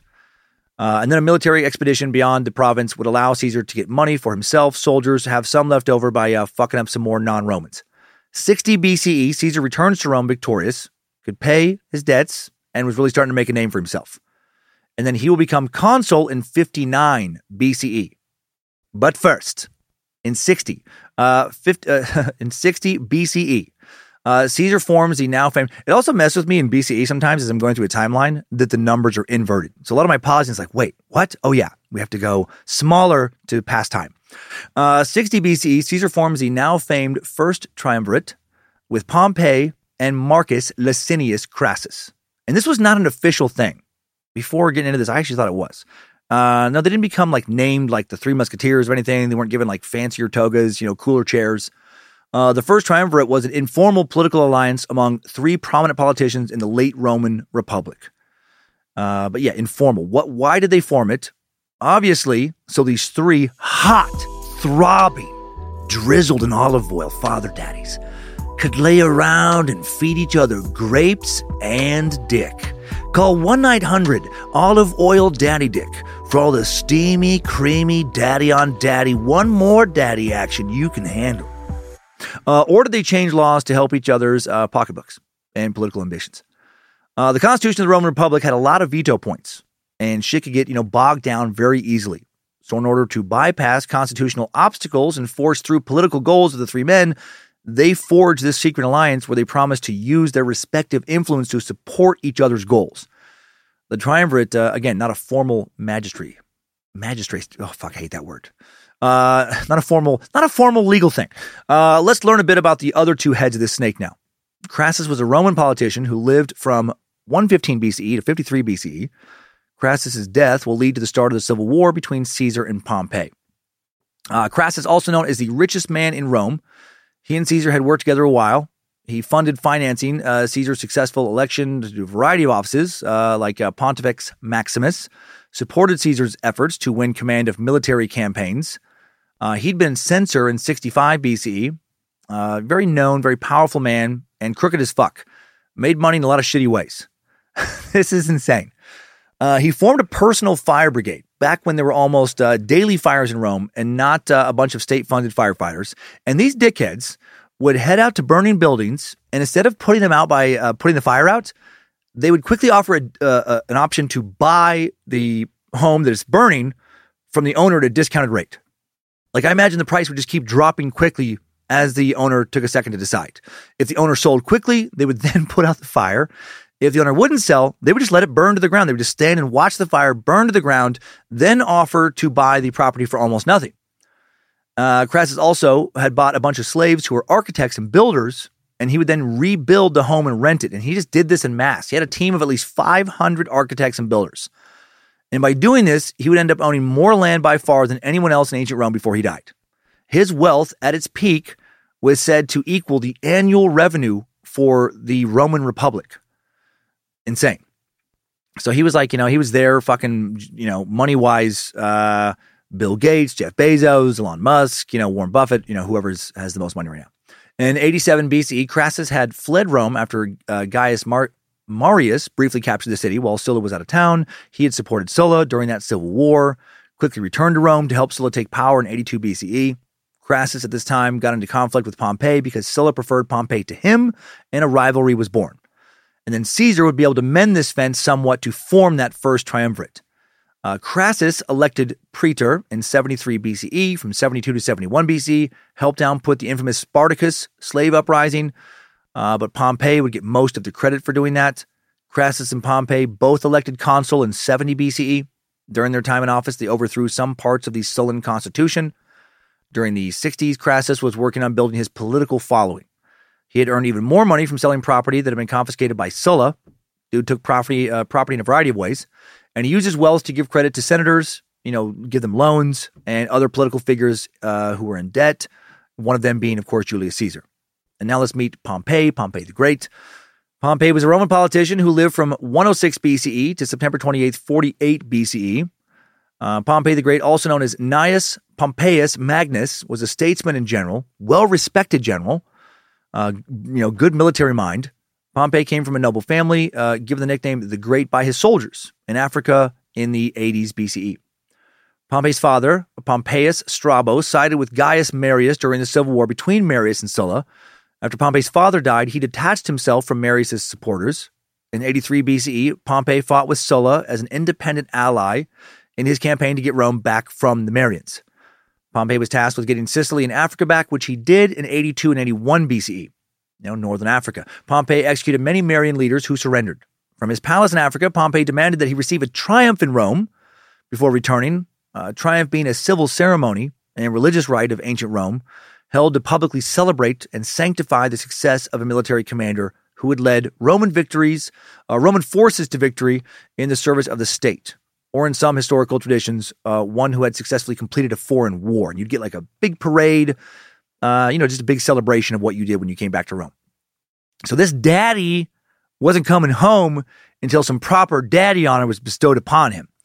Uh, he refused to disband his army, traveled to Rome to get Sulla to yield to his demand. After Sulla abdicated, Pompey then supported Marcus uh, Lepidus for consulship in 78 BCE, but when Lepidus attempted a revolution, Pompey sided with the rest of the government. God, back then, there's always being like forced to choose. You know, these fucking squabbles that could just erupt into civil wars and battles. Uh, he still refused to disband his army, used it to pressure the Senate to send him to Spain to fight Marian leader Sertorius there. Pompey's influence now spreads through Spain, north, southern Gaul, northern Italy. Through conquest, Pompey then takes his soldiers back to Italy with him, helps put down the Spartacus revolt, a move that helped him get elected as consul in 70 BCE. 66 BCE, Pompey was given command of the war against Mithridates, with full power to make war and peace. And Mithridates the sixth, of course, uh, died in 63 BCE. And then Pompey had free reign to consolidate eastern provinces and frontier kingdoms. And pretty funny how Mithridates died. Uh, he, some local nobles who he'd conquered were revolting against him, and he knew he was going to be killed and he didn't have the means to defend himself. So he drank some poison, which is what leaders did back then to avoid being paraded around in a foreign city and tortured and all that stuff. But he had spent years building up an immunity to poison, so he couldn't drink enough poison to die. Ain't that a bitch? So he had to end up asking a friend to uh, cut him down with a sword. Uh, back to Pompey, the organization of the East would go down as Pompey's greatest achievement. His sound appreciation of the geographical and political factors involved enabled him to impose an overall settlement that was to form the basis of the defensive frontier system for the Roman Empire later, uh, you know, that would last for around f- uh, 500 years. Pompey received another triumph in 61 BC, gets another party, which is actually his third overall now. And then, according to Britannica, the following decade was the period of his ascendancy in Italy, an ascendancy that was to be eroded through Caesar's growing military power and gradual capture of Pompey's worldwide patronage formed the power uh, from the power base Caesar in turn created in northern Italy and Gaul. So basically, Pompey was a fucking badass, just not quite as slick as Caesar, and fell in his shadow, despite kicking uh, a lot of ass. Right? He was fucking. He was fucking Scottie Pippen. You know, Caesar uh, was Jordan. You know, Scottie Pippen was a great basketball player, but he had to play next to Jordan, so people don't respect him as much. Uh, why did Pompey ally himself with Caesar? Well, he wanted to use Caesar to get what he wanted. Uh, Crassus agreed to give Caesar financial assistance in exchange for political support, which is what he wanted, why he wanted to join. All three of these guys would use each other, all hoping to play the best chess game and come out on top in the end with this triumvirate. Pompey would marry Caesar's daughter Julia in 59 BCE to strengthen their alliance. Uh, Caesar forced through two land bills to benefit him. Uh, Pompey and Caesar's daughter Julia married in 59 BCE to seal the alliance. Uh, sorry, yeah, I already said. Uh, in 59 BCE, Caesar is elected consul now. Well, we're moving on now, moving on to the. Big position, as mentioned previously. Uh, that year, Pompey sealed the alliance by marrying Caesar's daughter. Uh, Caesar then married Calpurnia, daughter of future consul Lucius Piso. Calpurnia would be his wife for the rest of his life, even though Caesar would have uh, several affairs. He'd been having affairs this entire time. There's so many things to his life. As consul, Caesar proposes government reforms, land redistribution to the poor, uh, redis- redistribution. His legislation aligns with the populares and helps his buddies. World History Encyclopedia writes his initiatives were supported by Crassus, uh, by Crassus's wealth and Pompey's soldiers, thus solidly aligning the first triumvirate with the populares faction. As long as Caesar was a public servant, he was safe from prosecution by his optimates uh, enemies for some legal indiscretions, but once his consulship ended, he was sure to be indicted. Further, uh, Caesar was deeply in debt, both financially and politically, to Crassus and needed to raise both money and prestige. And this debt is mainly what would take Caesar into Gaul. Uh, during his time as consul, Caesar introduced a bill for allotment of public lands in Italy, which would help Pompey's soldiers get land. I should say, take him back to Gaul. Uh, the bill was vetoed by three tribunes uh, of the plebes. Caesar then got some of Pompey's veterans to riot, which intimidated the government into allowing the land uh, distribution. Then a tribune of the plebes, uh, Publius Vatinus Vatinius, an agent of Caesar, helped ratify Pompey's settlement of the East. Caesar initiated an act that would punish any misconduct by the provincial governors. An act negotiated by Publius Vatinius gave uh, Cisalpine Gaul and more to Caesar in 58 BCE, the governor of another province in Gaul. Transalpine Gaul dies, and Caesar takes control of that as well. Now he's going to make a lot of money. Uh, Caesar recruits from Cisalpine Gaul and will use Transalpine Gaul as a springboard for conquest beyond Rome's northwest frontier. And so now this is when he really builds the biggest bulk of his legend. Uh, 58 BCE, Caesar is properly appointed governor of Gaul. He commands a large army and participates in the Gallic Wars from 58 to 50 BCE, where he will conquer and stabilize Gaul and help cement his reputation as a formidable and ruthless leader. His key leadership qualities were his decisiveness, uh, a readiness to cast caution aside when needed, and his excellent relationship with his troops. He was very generous to his soldiers, and they in return were very loyal to him and loved him. Uh, today, Caesar is still considered by many to be one of the greatest military commanders to have ever lived. Uh, he was very brave, not afraid of combat himself, brave enough that uh, he once grabbed a shield and personally joined the fighting uh, at the front during the Battle of Sabis in modern northern France. This the morale boost from doing this was enormous. Uh, at that time in warfare, generals no longer fought in personal combat, but he did on occasion. Uh, Caesar built a bridge across the Rhine River into Germanic territories, kicked some ass up there, crossed the English Channel, entered Britain, uh, invaded Britain twice actually, and was also fucking ruthless.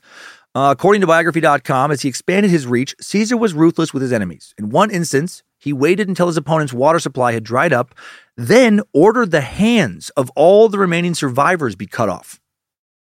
That seems almost worse than just killing them back then. You know, they can't take care of themselves with no fucking hands. Not like they could work as motivational speakers or foot models back then. Not a lot of great hand prosthetics, I'm guessing, over 2,000 years ago. Man, Caesar, he could be a mean daddy. Real naughty daddy when he wanted to be. Uh, Caesar's campaign in Gaul, believed to have, uh, you know, uh, by some sources, to have led to the enslavement or death of over 1 million people.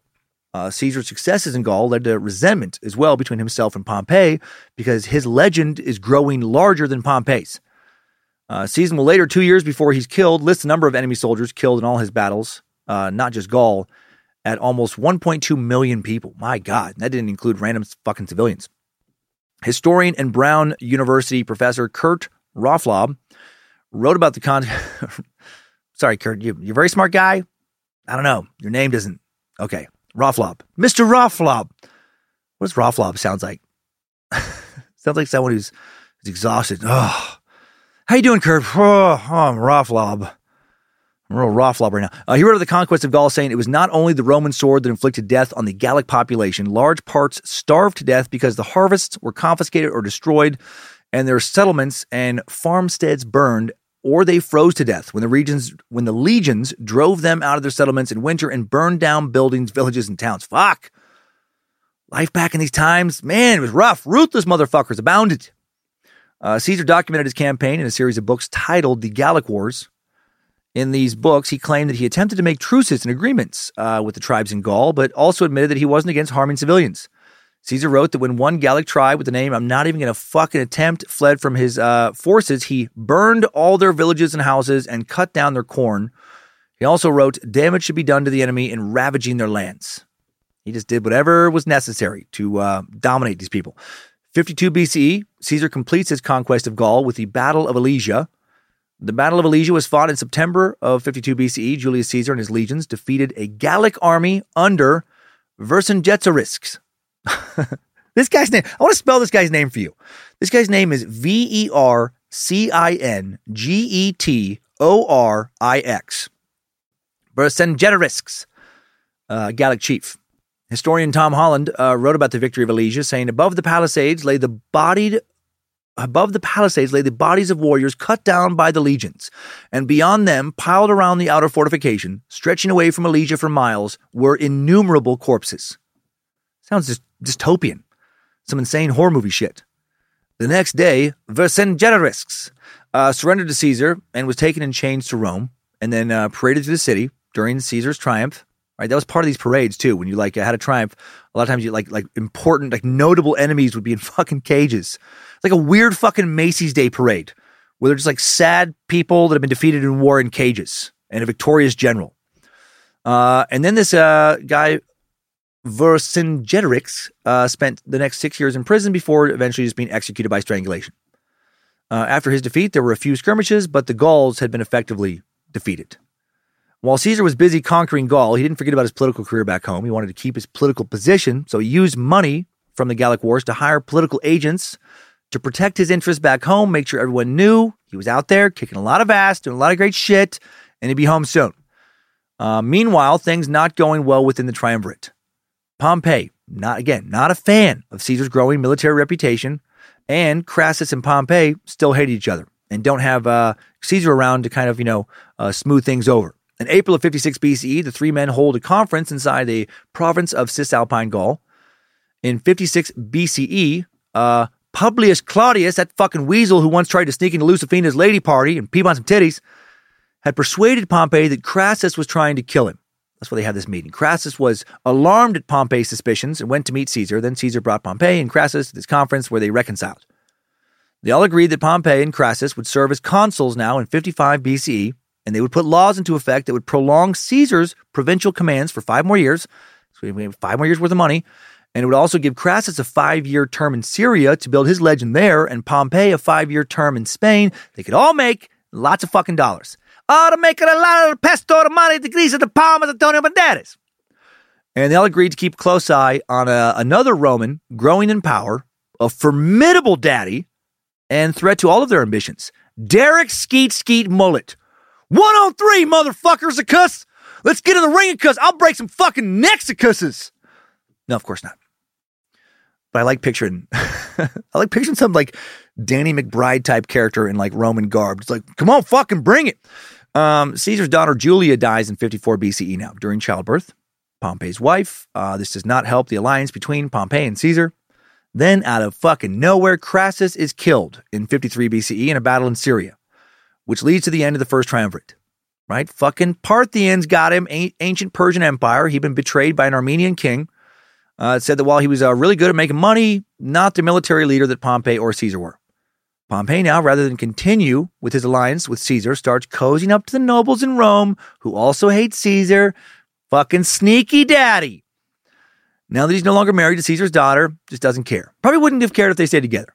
It's all very Game of Thrones. Everyone's out for themselves. Right? Both these guys want the Iron Throne. Pompey sides with the Optimates, uh, T's, Optimates, and uh, also now is the sole military and political leader actually in Rome of note. Uh, Pompey now has the Senate terminate Caesar's governorship of Gaul and order Caesar to return as a private citizen, which means he could be prosecuted for whatever bullshit Pompey and the Senate was cooking up, which they were. So now Caesar kind of has to take shit over, right? It's either that or run and hide or die in all likelihood. Excuse me. Uh, 50 BCE, Caesar requests permission from the Senate to stand for re election while still in Gaul, where he's safe, surrounded by his army, and the Senate refuses. They demand that he return to Rome, right? They backed him into a corner.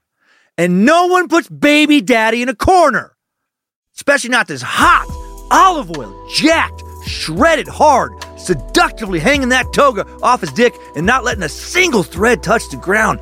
Baby daddy. Uh, January 1st, 49 BC, the Senate receives a proposal from Caesar that he and Pompey lay down their command simultaneously. Nope, they don't go for it. So now the Senate decides that Caesar will be treated as a public enemy of Rome if he does not lay down his command by a set date. What were they thinking? Of course, war is coming now. On January 10, 49 BCE, Caesar and his army crossed the Rubicon River in northern Italy and marched towards Rome. The Rubicon was the border between Gaul and Rome. Caesar was not legally allowed to command troops past the Rubicon River, which is why this was a big deal. It was a declaration of war.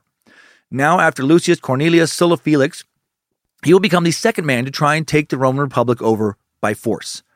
Some records say that when Caesar crossed the Rubicon River, he said his famous quote, the die is cast. I hope he said it like that too. The die is cast. And they're like, what? Oh, uh, uh, the die is cast. I don't, sorry. What? I'm sorry. You're talking to me? Uh, this marked the beginning of the civil war between Caesar and Pompey. In February of 49 BC, Pompey and other senators flee to Greece, but not Derek Skeet Skeet Mullet. He decides to stand and fight alone. One man, one mullet, two pecs, capable of pushing an entire army back to Spain. One dick, ready to skullfuck Caesar into oblivion. One mullet able to deflect any arrow. Two balls made of steel and fire. Yes, fire. This daddy had the hardest, hottest balls in Rome. I'll stop. From March to August 49 BC, Caesar defeats Pompey's loyal forces where Spain rests. From April to September, same year, Caesar defeats his forces where France now sits. By 48 BC, Pompey is long gone from Italy. Right? He's fled. Uh, ends up in Greece. Uh, Caesar and his army now chase Pompey. Uh, first through Spain, then Greece, then eventually Egypt. Uh, July 10th, 48 BCE, Caesar is actually forced to retreat at the Battle of Dyrrhachium against Pompey in, uh, oh my gosh, Macedonia.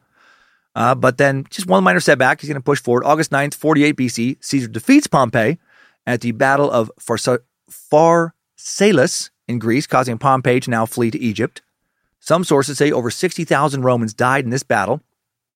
Uh, Caesar was outnumbered by Pompey's infantry and cavalry, but his military strategies won the battle and cemented his reputation, according to some historians, as one of the greatest commanders in history. In an effort to prevent Caesar from invading Egypt, the young Egyptian king Ptolemy XIII has Pompey assassinated on September 28, 48 BCE. King Ptolemy was one of uh, Pompey's former clients, actually. Pompey hoped that Ptolemy uh, would help him out, but Ptolemy was afraid of offending Caesar and incurring his wrath. Right? He's betting on the right horse. Caesar arrives in Egypt soon after Pompey's death and is given Pompey's head.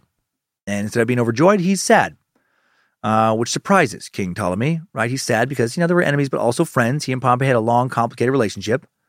Also surprising Ptolemy, Caesar decides to stay for a while.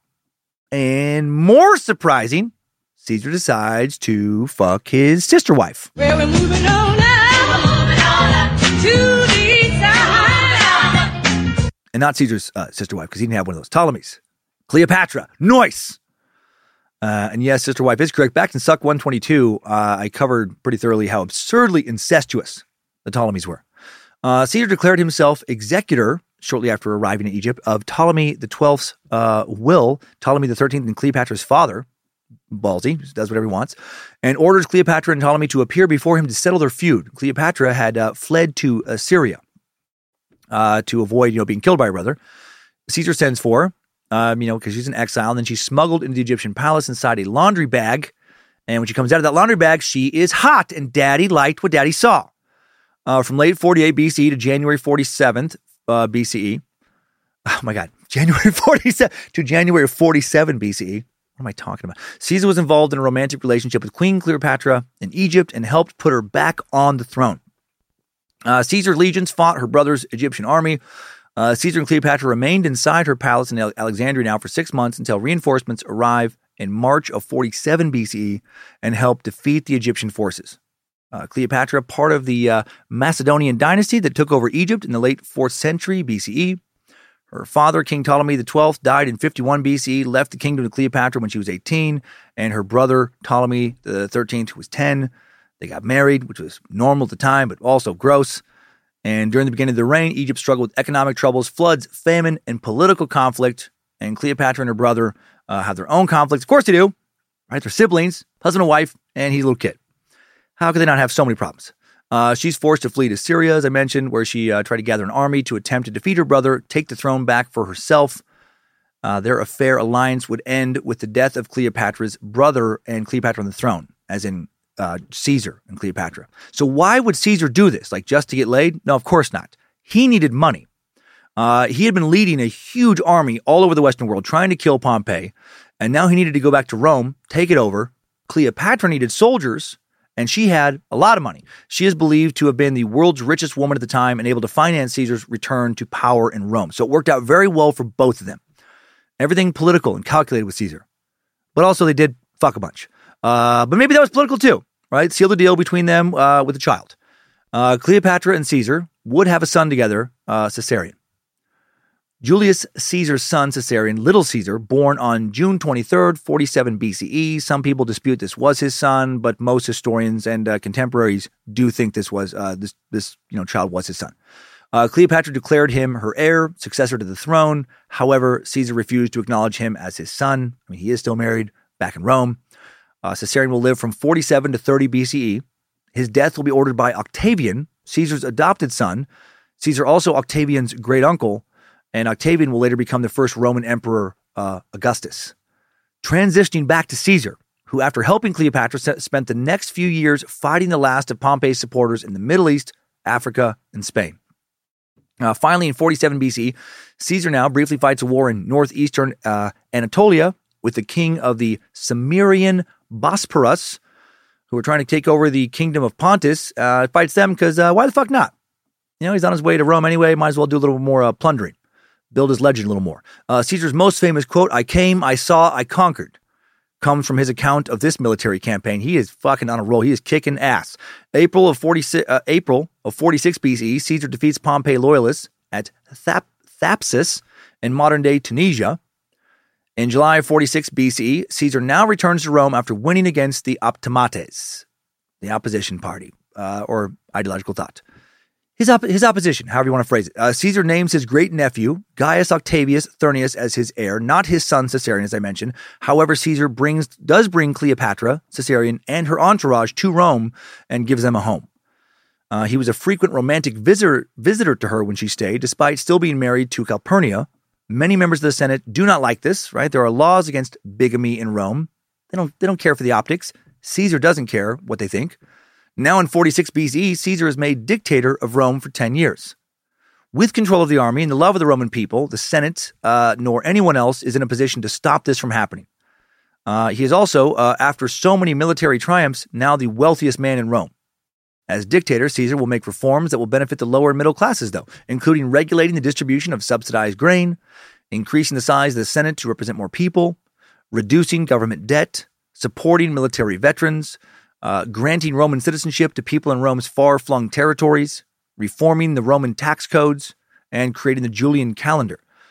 Caesar, while he ruled, also resurrected two destroyed city states Carthage, which uh, not that uh, far in the past had equaled Rome in size and prestige, and Corinth. Uh, he even invited some of his former rivals into the government, but the majority of the Senate were his allies.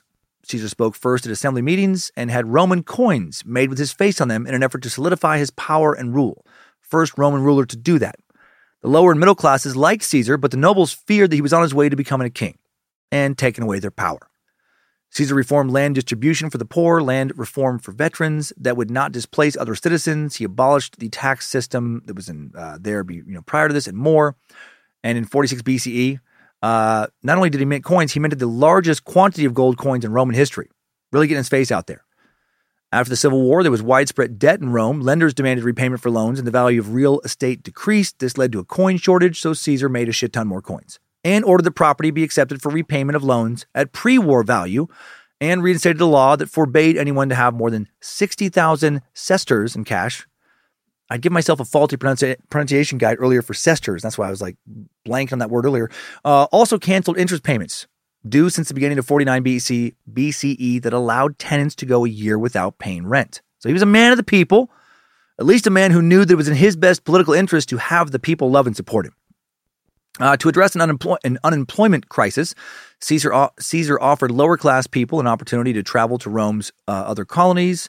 Uh, he drastically decreased the number of people allowed to collect free grain rations from 32, 320,000 to 150,000, but did improve access to overseas grain by constructing a new harbor and a new canal.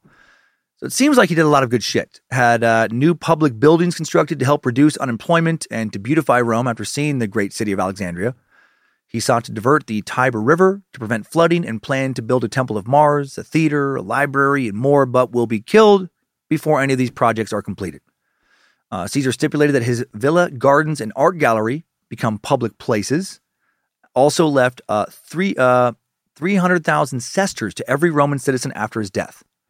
In April of 46 BCE, Caesar celebrates an unprecedented quadruple triumph in Rome, the victorious end of four wars. So, shortly before he's killed, I mean, he is just at the top of the top. The morning of September 21st was a day of celebration for the citizens of Rome, right? Caesar was about to claim the highest honor a Roman could achieve uh, a triumph or receive, excuse me, a triumph, a spectacular celebration, which would be, you know, paraded through the streets, flaunting his prisoners of war, spoils of victories I mentioned earlier. This day promised to be like none other before it. It was the first of four triumphs, all held to honor Caesar. Over the next two weeks, Rome would look forward to three more giant parades. And then Caesar was to leave to Rome, or was to leave Rome in November to deal with a bit of resistance in farther Spain. The Battle of Munda, uh, which he will win on March 17th, 45 BCE, and that'll be his final battle. After returning again victorious to Rome, Caesar declares himself now dictator for life in February of 44 BCE. And now a group of senators conspire to kill him because they fear Caesar having absolute power. They're ideologically opposed to this, uh, worried about him becoming king, probably feared he would eventually kill them, perhaps, or at least thwart their political ambitions. So there were a lot of reasons. What's very interesting to me is uh, he had given some of these same senators clemency when he had returned and taken Rome right? When he came back from Egypt earlier, senators who had opposed his return, senators who probably, if he would have just, you know, walked back from uh, when he was in uh, Gaul, probably had him killed. Uh, after seizing Rome, Caesar wanted to do things differently than Sulla had, right? He was harsh and oppressive. Uh, when he came, when he came and took Rome, he had about five thousand of his enemies murdered. Uh, most of them rich people, confiscated their property, and then Sulla, after doing all that, would not be killed in revenge. Well, uh, you know, Caesar was actually even one of the people who had to go in hiding from Sulla, barely escaped with his life, which we talked about. But Caesar was, deter- uh, Caesar was determined to be a different kind of dictator. Unlike Sulla, Caesar was actually, ironically, a populist. And one of the first principles of populism is letting people live. Rather than have his enemies killed, he offered them mercy, clemency. As Caesar wrote to one of his advisors, let this be our new method of conquering, to fortify ourselves by mercy and generosity. Well, that wouldn't work out too well for him. Uh, Caesar pardoned most of his enemies, forbade confiscating their property, uh, even promoted some of them to high public office. Marcus Brutus and Gaius Cassius would be two of the men he pardoned for opposing his rule. Uh, could have had them killed, and they will be the ones who will lead the rebellion against him. Caesar had plans to leave Rome again March 18th for a military campaign in what is now Iraq. He planned to avenge Crassus's losses there. Dude wanted to fucking conquer everyone. He's 55 years old now, not slowing down. But Caesar was assassinated in the Roman Senate House on March 15th, 44 BC, by a group of nobles led by Gaius Cassius and Marcus Junius Brutus. Well, we're moving on up, moving on up to the. Sorry, bad timing for that button. Those motherfuckers, those men he'd shown mercy to. Uh, Cassius and Brutus called themselves the Liberators as they uh, began their plan to get rid of Caesar. When Cassius served as quaestor in 53 BCE, he served under Marcus Lin, oh my gosh, Lin, Licinius Crassus. Uh, Crassus uh, became tribune in, oh my God, sorry, sorry. There's some of these fucking words. My mind just starts to turn mush. Cassius became tribune in 49 BCE during the Civil War. Cassius commanded part of Pompey's fleet, but after Pompey was defeated in 48 BCE, he reconciled with Caesar and was made uh, legate. Didn't have a pronunciation guide for that one. My bad. In 44 BCE, Cassius became praetor and was promised governorship of Syria. Cassius was offended when Marcus Brutus was appointed praetor urbanus. Uh, Cassius now became one of the lead conspirators against Caesar. Marcus Brutus was born around 85 BCE, died in 42 BCE. He was the second leader in the conspiracy to assassinate Caesar. Brutus was a son of Marcus Brutus, who was killed by Pompey in 77 BCE. Also, a son of one of Caesar's many lovers, but probably his uh, his main, uh, I guess, side piece lover, even though that's a sh- I hate that term, uh, Servilia. Brutus had originally sided with Pompey against Caesar, but he was encouraged to join the government after Pompey's defeat. Uh, Servilia was born around 100 BCE, same as Caesar. She was, according to one historical account, one of the grand women of Rome's late Republican period, and reportedly Caesar's favorite mistress for about 20 years. According to Britannica, he was more impressed by her mind than her beauty. There were rumors that Brutus was actually Caesar's son, but that's unlikely because Caesar was only 15 years older than Brutus. So much to Caesar's life. It would take a three or four parter. It would take an entire season to get into everything. It's like his life was a fucking soap opera combined with an action movie franchise. Uh, Brutus was shocked when Caesar declared himself perpetual dictator and greatly opposed the idea of one man having that much power. In the winter of 44 BCE, Cassius started the conspiracy to kill Caesar, and over 60 Romans will join the plot. On the morning of March 15th, Caesar decides not to go to the Senate meeting. He might have heard rumors about a conspiracy. So the conspirators uh, sent Decimus, another conspirator, a friend of Caesar, to convince Caesar to attend. And he was successful. After Caesar is killed, Decimus will have his gladiators act as a private police force to protect the assassins. Uh, some people supported the assassins, but Caesar's supporters will overpower them. Decimus will have to flee Rome, uh, tries to lead an army in North Italy, uh, defend what he saw as the cause of the Republic, but Decimus, within two years, will eventually be overpowered by Caesar's heir Octavian, captured, and executed. Back on March 15th, right, the Ides of March, the 74th day in the Roman calendar, a day traditionally marked by several religious observances and notable in Rome as a deadline for settling debts. So, maybe symbolic. A group of senators led by Gaius Cassius, right, Decimus, Junius, Brutus, Albinus, Marcus Brutus, stabbed Caesar 23 times. Uh, what's crazy is that Caesar gave clemency to his former enemies and allowed them to remain in the Senate. Those enemies would conspire to kill him after he became dictator for life.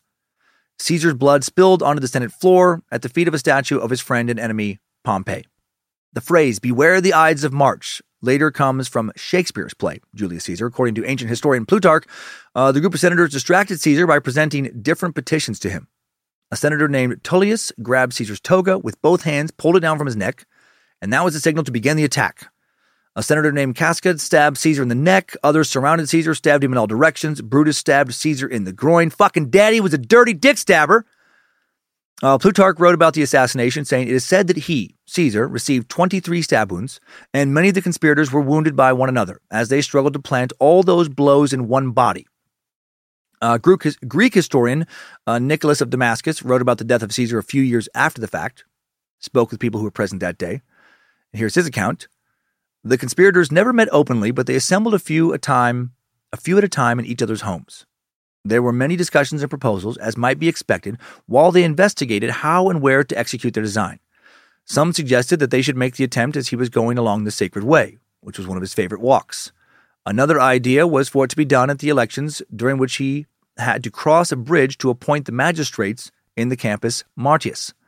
They should draw lots for some to push him from the bridge and for others to run up and kill him. A third plan was to wait for a coming gladiatorial show. The advantage of that would be that because of the show, no suspicion would be aroused if arms were seen prepared for the attempt. But the majority opinion favored killing him while he sat in the Senate, where he would be by himself since non senators would not be admitted, and where the many conspirators could hide their daggers beneath their togas. This plan won the day. His friends were alarmed at certain rumors and tried to stop him going to the Senate House, as did his doctors, for he was suffering from one of his occasional dizzy spells. His wife Calpurnia, especially, who was frightened by some visions in her dreams, clung to him and said that she would not let him go that day. But Brutus, one of his one of the conspirators, who was then thought of as a firm friend, came up and said, What is this, Caesar? Are you a man to pay attention to a woman's dreams and the idle gossip of stupid men, and to insult the Senate by not going out, although it has honored you and has been specially summoned by you? But listen to me, cast aside the forebodings of all these people and come. The Senate has been in session waiting for you since early this morning. This swayed Caesar and he left. Interesting, this is a little different account than, you know, the uh, other account. Uh, before he entered the chamber, the priest brought up the victims for him to make what was to be his last sacrifice. The omens were clearly unfavorable. After this unsuccessful sacrifice, the priest made repeated other ones to see if anything more propitious might appear than what had already been revealed to them. In the end, they said that they could not clearly see the divine intent, for there was some transparent, malignant spirit hidden in the victims. Caesar was annoyed and abandoned divination till sunset, though the priests continued all the more with their efforts. All right. The Senate rose in respect for this position when they saw him entering. Those who were to have part in the plot stood near him. Right next to him were Tilius Cimber, whose brother had been exiled by Caesar. Under pretext of a humble request on behalf of his brother, Cimber approached and grasped the mantle of his toga, seeming to want to make a more positive move with his hands upon Caesar. Caesar wanted to get up and use his hands, but was prevented by Cimber and became exceedingly annoyed. That was the moment for the men to set to work. All quickly unsheathed their daggers and rushed at him. First, Servilius Casca struck him with the point of the blade in the left shoulder, a little above the collarbone. He had been aiming for that, but in the excitement he missed. Caesar rose to defend himself, and in the uproar, Casca shouted out in Greek to his brother. The latter heard him and drove his sword into the ribs. After a moment, Cassius made a slash at his face, and Decimus and Brutus pierced him in the side. This must have been fucking just, just so terrifying. While Cassius was trying to give him another blow, he missed and struck Marcus Brutus on the hand. Uh, Min- oh my God, some of these names, I don't know. Minicius also hit out at Caesar and hit Rubrius in the thigh. They were just like men doing battle against him. Under the massive wounds, he fell at the foot of Pompey's statue. Everyone wanted to seem to have had some part in the murder, and there was not one of them who failed to strike his body as it lay there until, wounded, as he says, 35 times, he breathed his last. So 23 or 35 different accounts. Caesar's last words uh, were apparently, You too, my child, and not et tu, Brute, as written in the Shakespeare play Julius Caesar. Uh, Caesar may have lived if this not if this wouldn't have happened, you know, 15, 20, 25 more years. He was in he was in good health. Caesar's funeral took place March 20th, 44 BCE. Mark Antony, one of Caesar's deputies, gave a funeral oration and positioned himself as Caesar's rightful successor, but Caesar had named Octavian as his heir. Caesar was 55 when he was assassinated, became a martyr after his death. His assassination led to another civil war uh, that would eventually lead to the fall of the Roman Republic and the rise of Caesar's grandnephew Gaius Octavius, Octavian, later Augustus Caesar, as the first emperor of Rome, the beginning of the Roman Empire. And that will take us out of this timeline. Good job, soldier. You've made it back. Barely.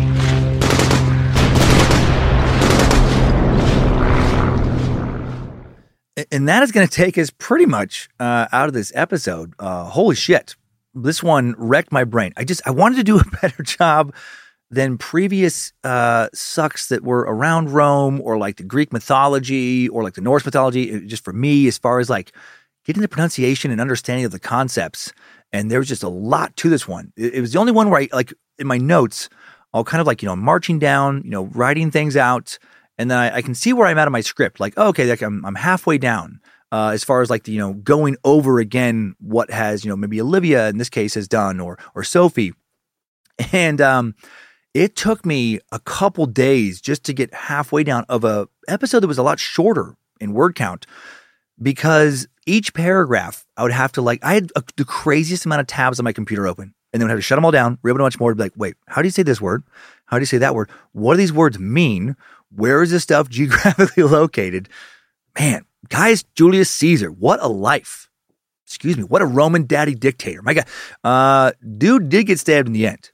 But before that, man, he like lived a lot of lives in one life, survived for so long in such a cutthroat world where to ascend to the top, I mean, you had to play the game and be good at like so many things.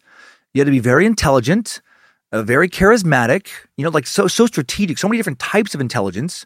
Imagine to be very good with numbers to work as a magistrate and you know and organize so many things, good organizational mind, you know, to to network like he did. He had to know, understand other psychology, all of that um, you know, had to be very ambitious, very hardworking, had to appeal to the the broader people for these elected positions, figure out how to make his alliance with kind of like a like a chess type brain as far as that way, and then had to have a good military mind to command these people out in the field as a general.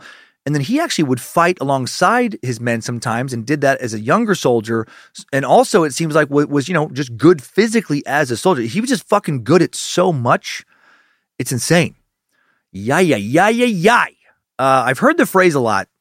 They don't make them like that anymore, right? They really don't make them like Julius Caesar anymore.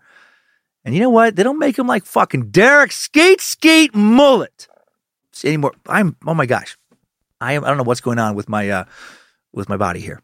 Trying to not make weird noise with my mouth. Uh, might have to suck that other super famous Roman another time. Right now, let's hit a couple uh, key points about uh, Caesar again and learn a little bit more in today's top five takeaways. Time suck. Top five takeaways. Number one, uh, Julius Caesar was born into a noble family, but they were not particularly powerful or wealthy. Uh, Caesar had to pave his own way in Roman politics, lived during a chaotic, violent time, used alliances, marriages, uh, affairs, bribes, gifts, eventually war to secure his power. Caesar was extremely cunning, uh, could be ruthless, uh, which is why he was so successful for so many years. And then at the end, ironically, it was his show of kindness that would lead to his death. Caesar gave clemency to some of his former enemies and allowed them to remain in the Senate, and those enemies would conspire to fucking kill him after he became dictator for life. So, you know, good lesson. Uh, when you get into a position of power, you got to kill a lot of people. Uh, no. Number two, Julius Caesar divorced his uh, second wife, Pompeia, after a huge scandal. In 62 BCE, another politician, naughty daddy Publius Claudius, snuck into a women's only celebration trying to do some creeping and some peeping. It seems like. Uh, Publius was prosecuted but acquitted, and Caesar divorced Pompeia because he believed his wife had to be above suspicion. That's still weird. There's got to be a lot more to uh, the real reason he divorced her, I think. Number three, after the start of the Civil War, Julius Caesar chased Pompey all the way to Egypt. After Pompey was killed, Caesar became involved in the conflict between Queen, uh, Queen Cleopatra and her husband brother, uh, King Ptolemy. Caesar and Cleopatra started an affair, eventually defeated Ptolemy's army. The affair would lead to the birth of Caesar's son, Caesarion. And uh, Caesar never formally acknowledged his son and instead made his grandnephew Octavian, his adopted son, future emperor, his heir. Number four, when Julius Caesar was a young man on his way to study in Rhodes, he was kidnapped by fucking pirates. Uh, Caesar was insulted by the low ransom they demanded, offered to uh, raise more. According to uh, one source, while spending time with the pirates, he joked about killing them, and then he actually killed them.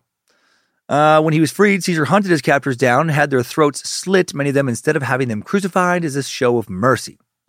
And number five, uh, new info. Let's talk about leap year. Caesar is considered the father of leap year. Before Caesar came to power, the Romans used a calendar system based on the lunar cycle, which dictated that there were 355 days in a year. The system was 10 and a quarter days shorter than a solar year, the amount of time required for the Earth to make one complete revolution around the sun. Although Roman officials were supposed to add extra days to the lunar calendar every year at their discretion in order to keep it aligned with the seasons, that didn't always happen. And as a result, the calendar was fucking confusing, kind of like their system of government. It was out of whack with the seasons and ripe for abuse by politicians interested in extending their terms in office by just pretending that the fucking dates were not moving like they were. After consulting with an astronomer whose name looked like someone threw up letters in a gutter, uh, Caesar implemented a new system, the Julian calendar, which went into effect in 45 BCE and was made up of 365 days in a year. The calendar was intended to be in sync with the solar cycle. However, because the actual solar year is 365 and a quarter days long, Caesar added an extra day, a leap day, every four years to make up the difference. Again, smart guy. Holy shit, did a lot. And there was so much he did that we didn't even cover. Time suck. Top five takeaways. Uh, Julius Caesar, the Roman daddy, dictator, the hot daddy, uh, has been sucked. Uh, now I'm going to leave here and have some lasagna to honor him. And you're probably glad I didn't do that the entire episode. Uh, thank you for listening. Thank you to Bad Magic Productions, the team, for helping uh, and making time suck. Thank you to Queen of Bad Magic, Lindsay Cummins, working her butt off this week. Thanks to the art warlock, Logan Keith. Also working a lot this week. The whole team's working a lot this week. Uh, producing, directing today. Uh, to the Suck Ranger, Tyler C. for helping with production. Thanks to BitElixir for upkeep on the Time Suck app. Art Warlock, uh, Logan Keith again for creating the merch at badmagicmerch.com, for helping run the socials along with our Suck Ranger and team managed by social media strategist Ryan Handelsman. Thanks to Olivia Lee for the initial research. Thanks to every member of our numerous online communities. Remember, try to be nice to one another on uh, Facebook, Reddit, and Discord. Or maybe I haven't said that yet. Uh, maybe I'm talking about that in a bit. Sorry, my brain's all over the place right now. If I didn't address uh, some Facebook stuff earlier, I will in a little bit. Uh, next week on Time Suck, how about some true crime? How about we head to a place that doesn't, uh, you know, make me spend a full day, not kidding, trying to figure out how to pronounce about 500 words I'm not familiar with. We're going to suck the trash bag murderer, only California freeway killer we haven't sucked yet. Uh, we're, we've covered William Bonin, old Billy Gutterballs, and Randy Scorecard Killer Kraft, Mr. Buttsocks.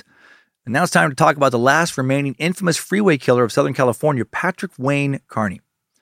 Patrick Carney, a man who was once known as the trash bag murderer, murdered up to 32 victims from 1962 to 1967. And uh, Carney often picked up young men and boys who were out hitchhiking in different areas of Southern California. It's been a while since I listened to his name, so full disclosure, I believe it's Carney.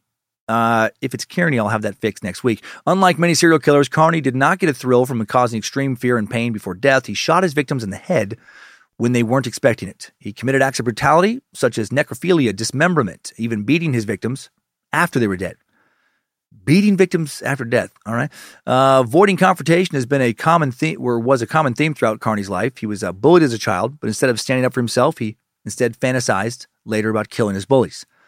After Patrick and his boyfriend got into arguments, he would go target innocent men and boys as a way to relieve the rage he felt. Instead of being arrested, Patrick Carney actually ended up turning himself in, along with his boyfriend, and uh, made a full confession. Instead of going to trial, he pled guilty to multiple murders twice. Who was Patrick Carney? How did his childhood influence his murderous actions as an adult? How did Carney maintain a long term relationship, manage to keep his boyfriend from finding out he was a killer?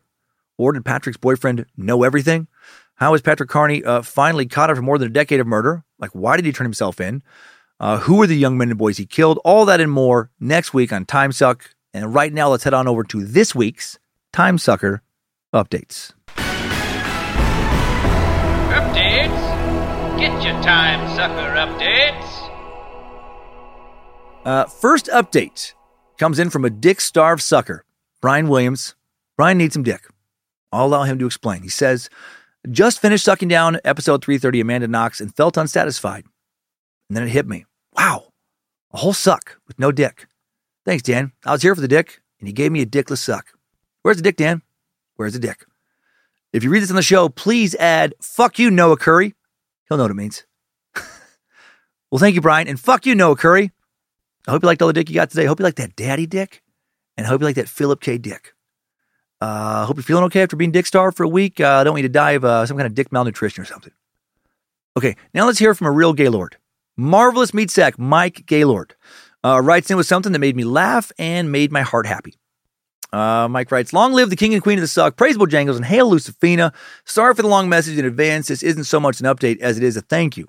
Just finished the D&D, D&D suck, and holy shit, that was amazing. Thank you for showing me so much more about my favorite hobby. That's awesome. Also, if you ever want to play some magic, let me know. Anyway, on to my real message. Recently, I made the choice to move from California to Massachusetts, a big decision that truthfully, I don't know if I could have had the balls to do if not for this show. Sounds strange, but listening to you, follow your passions, and live honestly with yourself is really goddamn inspiring. So thank you for that. Well, maybe I was too honest today. Talking about, man, these fucking episodes on historical things make me so nervous. Just because I know I I feel like I feel like I don't have like the same powers narrative wise as I would for like a regular thing. But that being said, actually, I feel like I pronounce a lot of the words okay. Anyway, this is how in my head I always get. Usually I keep it inside, but I guess enough sleep deprivation is maybe say some things. Uh, I'll get back to you, Mike. Mike says, My lovely girlfriend Lily and I made the trek via RV and Time Suck and Scared to Death. Oh, made the trek via R- RV, excuse me. And Time Suck and Scared to Death were a huge part of our trip. We both love the spoopy as well as the learning. So when I started her on the episode of uh, Scared to Death, I was lucky enough to contribute to Ghost in the Basement. She was hooked. That's awesome. However, I noticed an odd phenomenon on our trip right after our first RV uh, breakdown in the Arizona desert, courtesy of none other than Roy fucking Disney. Uh, no, but seriously, every time we would get into a creepy rest stop while sucking, we would happen to be on an episode about a roadside serial killer. It kept happening with such frequency, she got unnerved, and this culminated with us stopping at a creepy rundown truck stop in Utah right as we finished the truck stop killer episode. Wow, that is horrific timing. This place was so unsettling. Mannequins that were a little too lifelike, and far too many of uh, and far too many out of date women's clothes on sale to make sense. Oh, for this type of business, yee. Uh, we got our asses out of there, found much more wholesome accommodations for the night. Uh, we took a break from the suck for a couple days, but as any of the rest of the cult can attest, we just couldn't quit you. That's very nice. Now I'm in Boston. I've joined an amazing band, the Jack Lights. Cough, cough. We are on Spotify and YouTube, Facebook and Instagram. Cough. The Jack Lights. Shameless self promotion. And I'm having the time of my life doing something I love in a place I truly feel at home. So thank you, Dan, uh, for, in a very roundabout way, giving me the courage to take on a massive challenge and staying with me as I start this journey. If possible, I'd love to give a huge shout out to my partner in crime, Lily, and my two new friends and bandmates, uh, Nalaja and Mike, three of my favorite meat sacks on this earth. Love what you do, Dan. Five out of five stars. Definitely wouldn't change a thing. Keep it or suck. Can't wait for the next one. Hail Nimrod. Well, that's very nice, Mike. Hail Nimrod to you. Two mics in this band? Uh, they correct me up about the true crime timing with your road trip. Hopefully, uh, fear helped you get across the country faster. And best of luck with the Jacklights. Uh, I hope you do have the time of your life continue to play with them. I listened, I thought about putting it in here, but I'm trying to get better about like, ah, you know, you ask permission about, I didn't want to just play a little snippet. I wanted to play a longer version. And I didn't want to get the way we publicly put these on YouTube, these episodes as well. Didn't want to get like a copyright thing or something. But, but, uh, Jacklights, it reminds me of a band that I was a big fan of, uh, long ago, still am, but became a fan of them long ago, Veruca Salt. Veruca Salt vibes for me, which is for me a big compliment. Uh, good shit. Hail Nimrod. And now some more good news from a great meat sack, Jenna, who writes, "Hello, Suckmaster. I will try and keep this short, but it uh, but it's sappy story time. At the end of 2019, my husband realized something was off with me when I started sleeping through football games. We're a huge football family, and I never miss a Packers game. Uh, you've had a d- dramatic season this year, and never missed any of my superstitions. Uh, that bullshit. I was diagnosed with cancer two months later. I'm young, have three young meat sacks. So this was a big what the fuck. Also, the cancer I was diagnosed with was more typical in a man over 50 that smokes. Uh, I was a female under 35 and have never smoked. When I was diagnosed, the tired started to make sense, but what came along with the cancer and treatment was a lot of memory loss. I can't remember anything from the 2019 and 20 and 21 22 seasons of football and still struggle remembering easy words and have to describe them to my husband like a child. But he laughs and helps, uh, uh, and I get to blame cancer for sounding like an idiot. Yay. Anyways, I am now cancer free and doing well. Yay! Fast forward to the Cult of Curious Facebook page where someone asked if anyone wanted to be in a Cult of the Curious fantasy football league. I was super nervous because I couldn't remember much from the previous seasons. So, you know, player knowledge was not great, but the hubby encouraged me and we joined. It was an amazing group of meat sacks. So they don't, uh, and they don't know it, but they really helped me on a journey in healing. To top it off, I won the season and beat all the dudes, including my husband. Probably sounds cheesy, but that was a huge moment in my cancer recovery because it was like I had a part of myself back. And I would have uh, not have had that if it not been for you, Dan, and Time Suck, and I'm eternally grateful. This community is amazing, really makes me feel like I belong. Thank you. P.S. This year's Dan December was my first, and it's amazing. The picture I saw most this year and used was you shirtless, high as a kite. Keep on sucking, Jenna. Jenna. Uh, well, thank you, Jenna. Uh, yeah, I forget, I forget how weird that Dan December thing is. And I look so crazy in that pic. I was so crazy in that pic. I probably just am crazy. Uh, I am so glad you're fucking back. Man, what a relief that must be. And that you won your league to top it off. Man, I was having a good fantasy year until the end, until like the last, till the first game of the playoffs. I thought I was going to win my league this year. Been playing with the same guys for about a decade now. I've never won, so clearly I'm not that great. But I had McCaffrey, Josh Jacobs, Ty- Tyreek Hill, Lamar Jackson, uh, Jackson, San Fran defense, right? Thought I was fucking moving on up in the, in the, in the playoffs. If Lamar would have kept playing, I think I would have won. Um, but I just, ah, he was out and I just never could get a good tight end. You know, just bounce around all season. Oh, well, I'm, I'm happier that you won, truly. And that is so nice to hear about the Facebook group. Uh, and this is what I was mentioning earlier. I have heard from more people lately that the Cult of Curious Fit of Five Stars group is uh, less good and more full of kind of like drama and, and cool kid kind of bullshit. And that bums me out, right? It should be more about stories like this. Please, if you're listening and you're in that, just be fucking cool. Just be fucking cool if you're in any of our groups. Don't be a dick. I know I have dark humor here, but uh, I like to think it's with heart, you know, some empathy. Uh, don't act like you're better than other members. That's not what anything here is about, you know. I, and I haven't had a lot of time to investigate this stuff myself, but I've heard from several people this is exactly what's been going on. And just please don't let our online communities become just some other internet dumpster fire, right? There's so much that already. Just just be cool. Create more stories like this one. The world has enough assholes in it al- already. You're never gonna like regret later in life being like, you know what? Ah, I wish I'd been more of a dick in that fucking Facebook thread. but you are maybe gonna like look back and be like, oh man, I'm so glad, you know, that I that I helped out uh, somebody, you know, helped turn their day around, month around, you know, uh, year around. Somebody like Jenna. That's what you, I hope, are focusing on in there. And I know most people in there are still great. So thank you for being great. And to those of you who are apparently not being great, you know, just fucking, just knocking it off. I. Why, why do you got to be that way? Just to go eat a piece of other meat lovers, a piece of pie, huh? Or maybe maybe put some pesto sauce on your hands or on your nipples or rub it on your legs. Uh. Maybe take out some olive oil and become a hot daddy. Just a hot daddy touching your hot daddy self and take it easy. I don't know. It'd be nice. Uh, last one Bojangles needs your help. I uh, hope you listen to this one. This comes in from Sweet Sack, Ian Miller, who needs you to help find his fur baby. He writes to members of the Bad Magic crew. My name's Ian Miller. I've been a massive fan of Dan's comedy for years. Know you've heard this a lot, but uh, I put your albums on to help you fall asleep. That's the that's the goal. That is the goal. Uh, something about your soothing timbre. Uh, actually, I found out about, or I think it's yeah, t- smoothing timbre. Actually, I found out about Dan after I became a fan of Chad Daniels and Dan's comedy. Came up on Chatty Daddy Spotify Radio. I know you sift through tons of emails concerning all sorts of topics, but I feel like I need to ask for your help since your voice reaches so many meat sacks, and I need all the help I can get. My dog is Uncle Buck. He's a six year old blue heeler with a heart of gold, and he has recently taken flight from our home here in Hamburg, New York, just south of Buffalo. Took off on January 9th. We haven't been able to locate him. It's now 24 hours later as I write this. We have no leads. Uh, I remember you talking about your hikes with your kids with minimal material and unpreparedness. It's probably not a word. Uh, this, I'm reading like you saying that's, or that's probably a word. And it reminded me that Buck and I used to do the same like the time we camped for three days in five degree weather in a tent made for summer camping with barely any blankets, and he would snuggle up to me for warmth. Aw, and we ate granola bars and would run around the woods for warmth. If you could please send out an APB to all your loving meat sacks and meatballs. yeah, get this a spice of meatballs a listing. I'm sure it'll reach someone here in the upstate New York region. I'm desperate. He's my best friend since he was a puppy, and the thought of him not trying to snake my girlfriend's spot on the bed or sneaking a slice of pizza when no one is looking is driving me up a wall. We've contacted every local authority and posted on the website all the details for him. I feel like the response from the local community has been unbelievable. I'm catching up on the Time Suck episode. Just finished episode 300. Man, what a trip. Any Hoodles, I wish I had someone to shout out to, but I happened upon your podcast myself, and everyone I tell or hear or who hears me listening definitely questions my sanity. Love it. You're the best, and sorry, not sorry for the long email. Showbiz. I'll tell you in Hollywood. Keep up the good work. Wouldn't change a thing. Three out of however many stars you think you need to beat the level. Your oh so faithful fan. Sorry, not a space lizard yet. Ian. P.S. I do have flyers and so uh, and such made for him.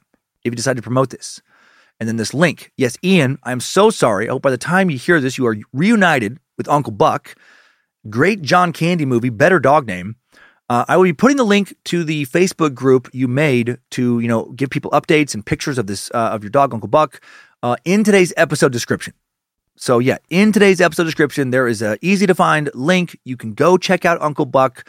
Please do so. Nimrod decrees that this meat sack needs our help. And Ian, please update us. And of course, of course, we wish you the best of luck. May Bojangles help you find Uncle Buck. And that is all for this week. Next time, suckers.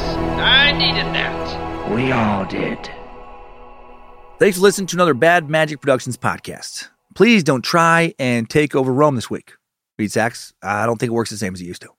Please do keep your eye out for Uncle Buck and keep on sucking.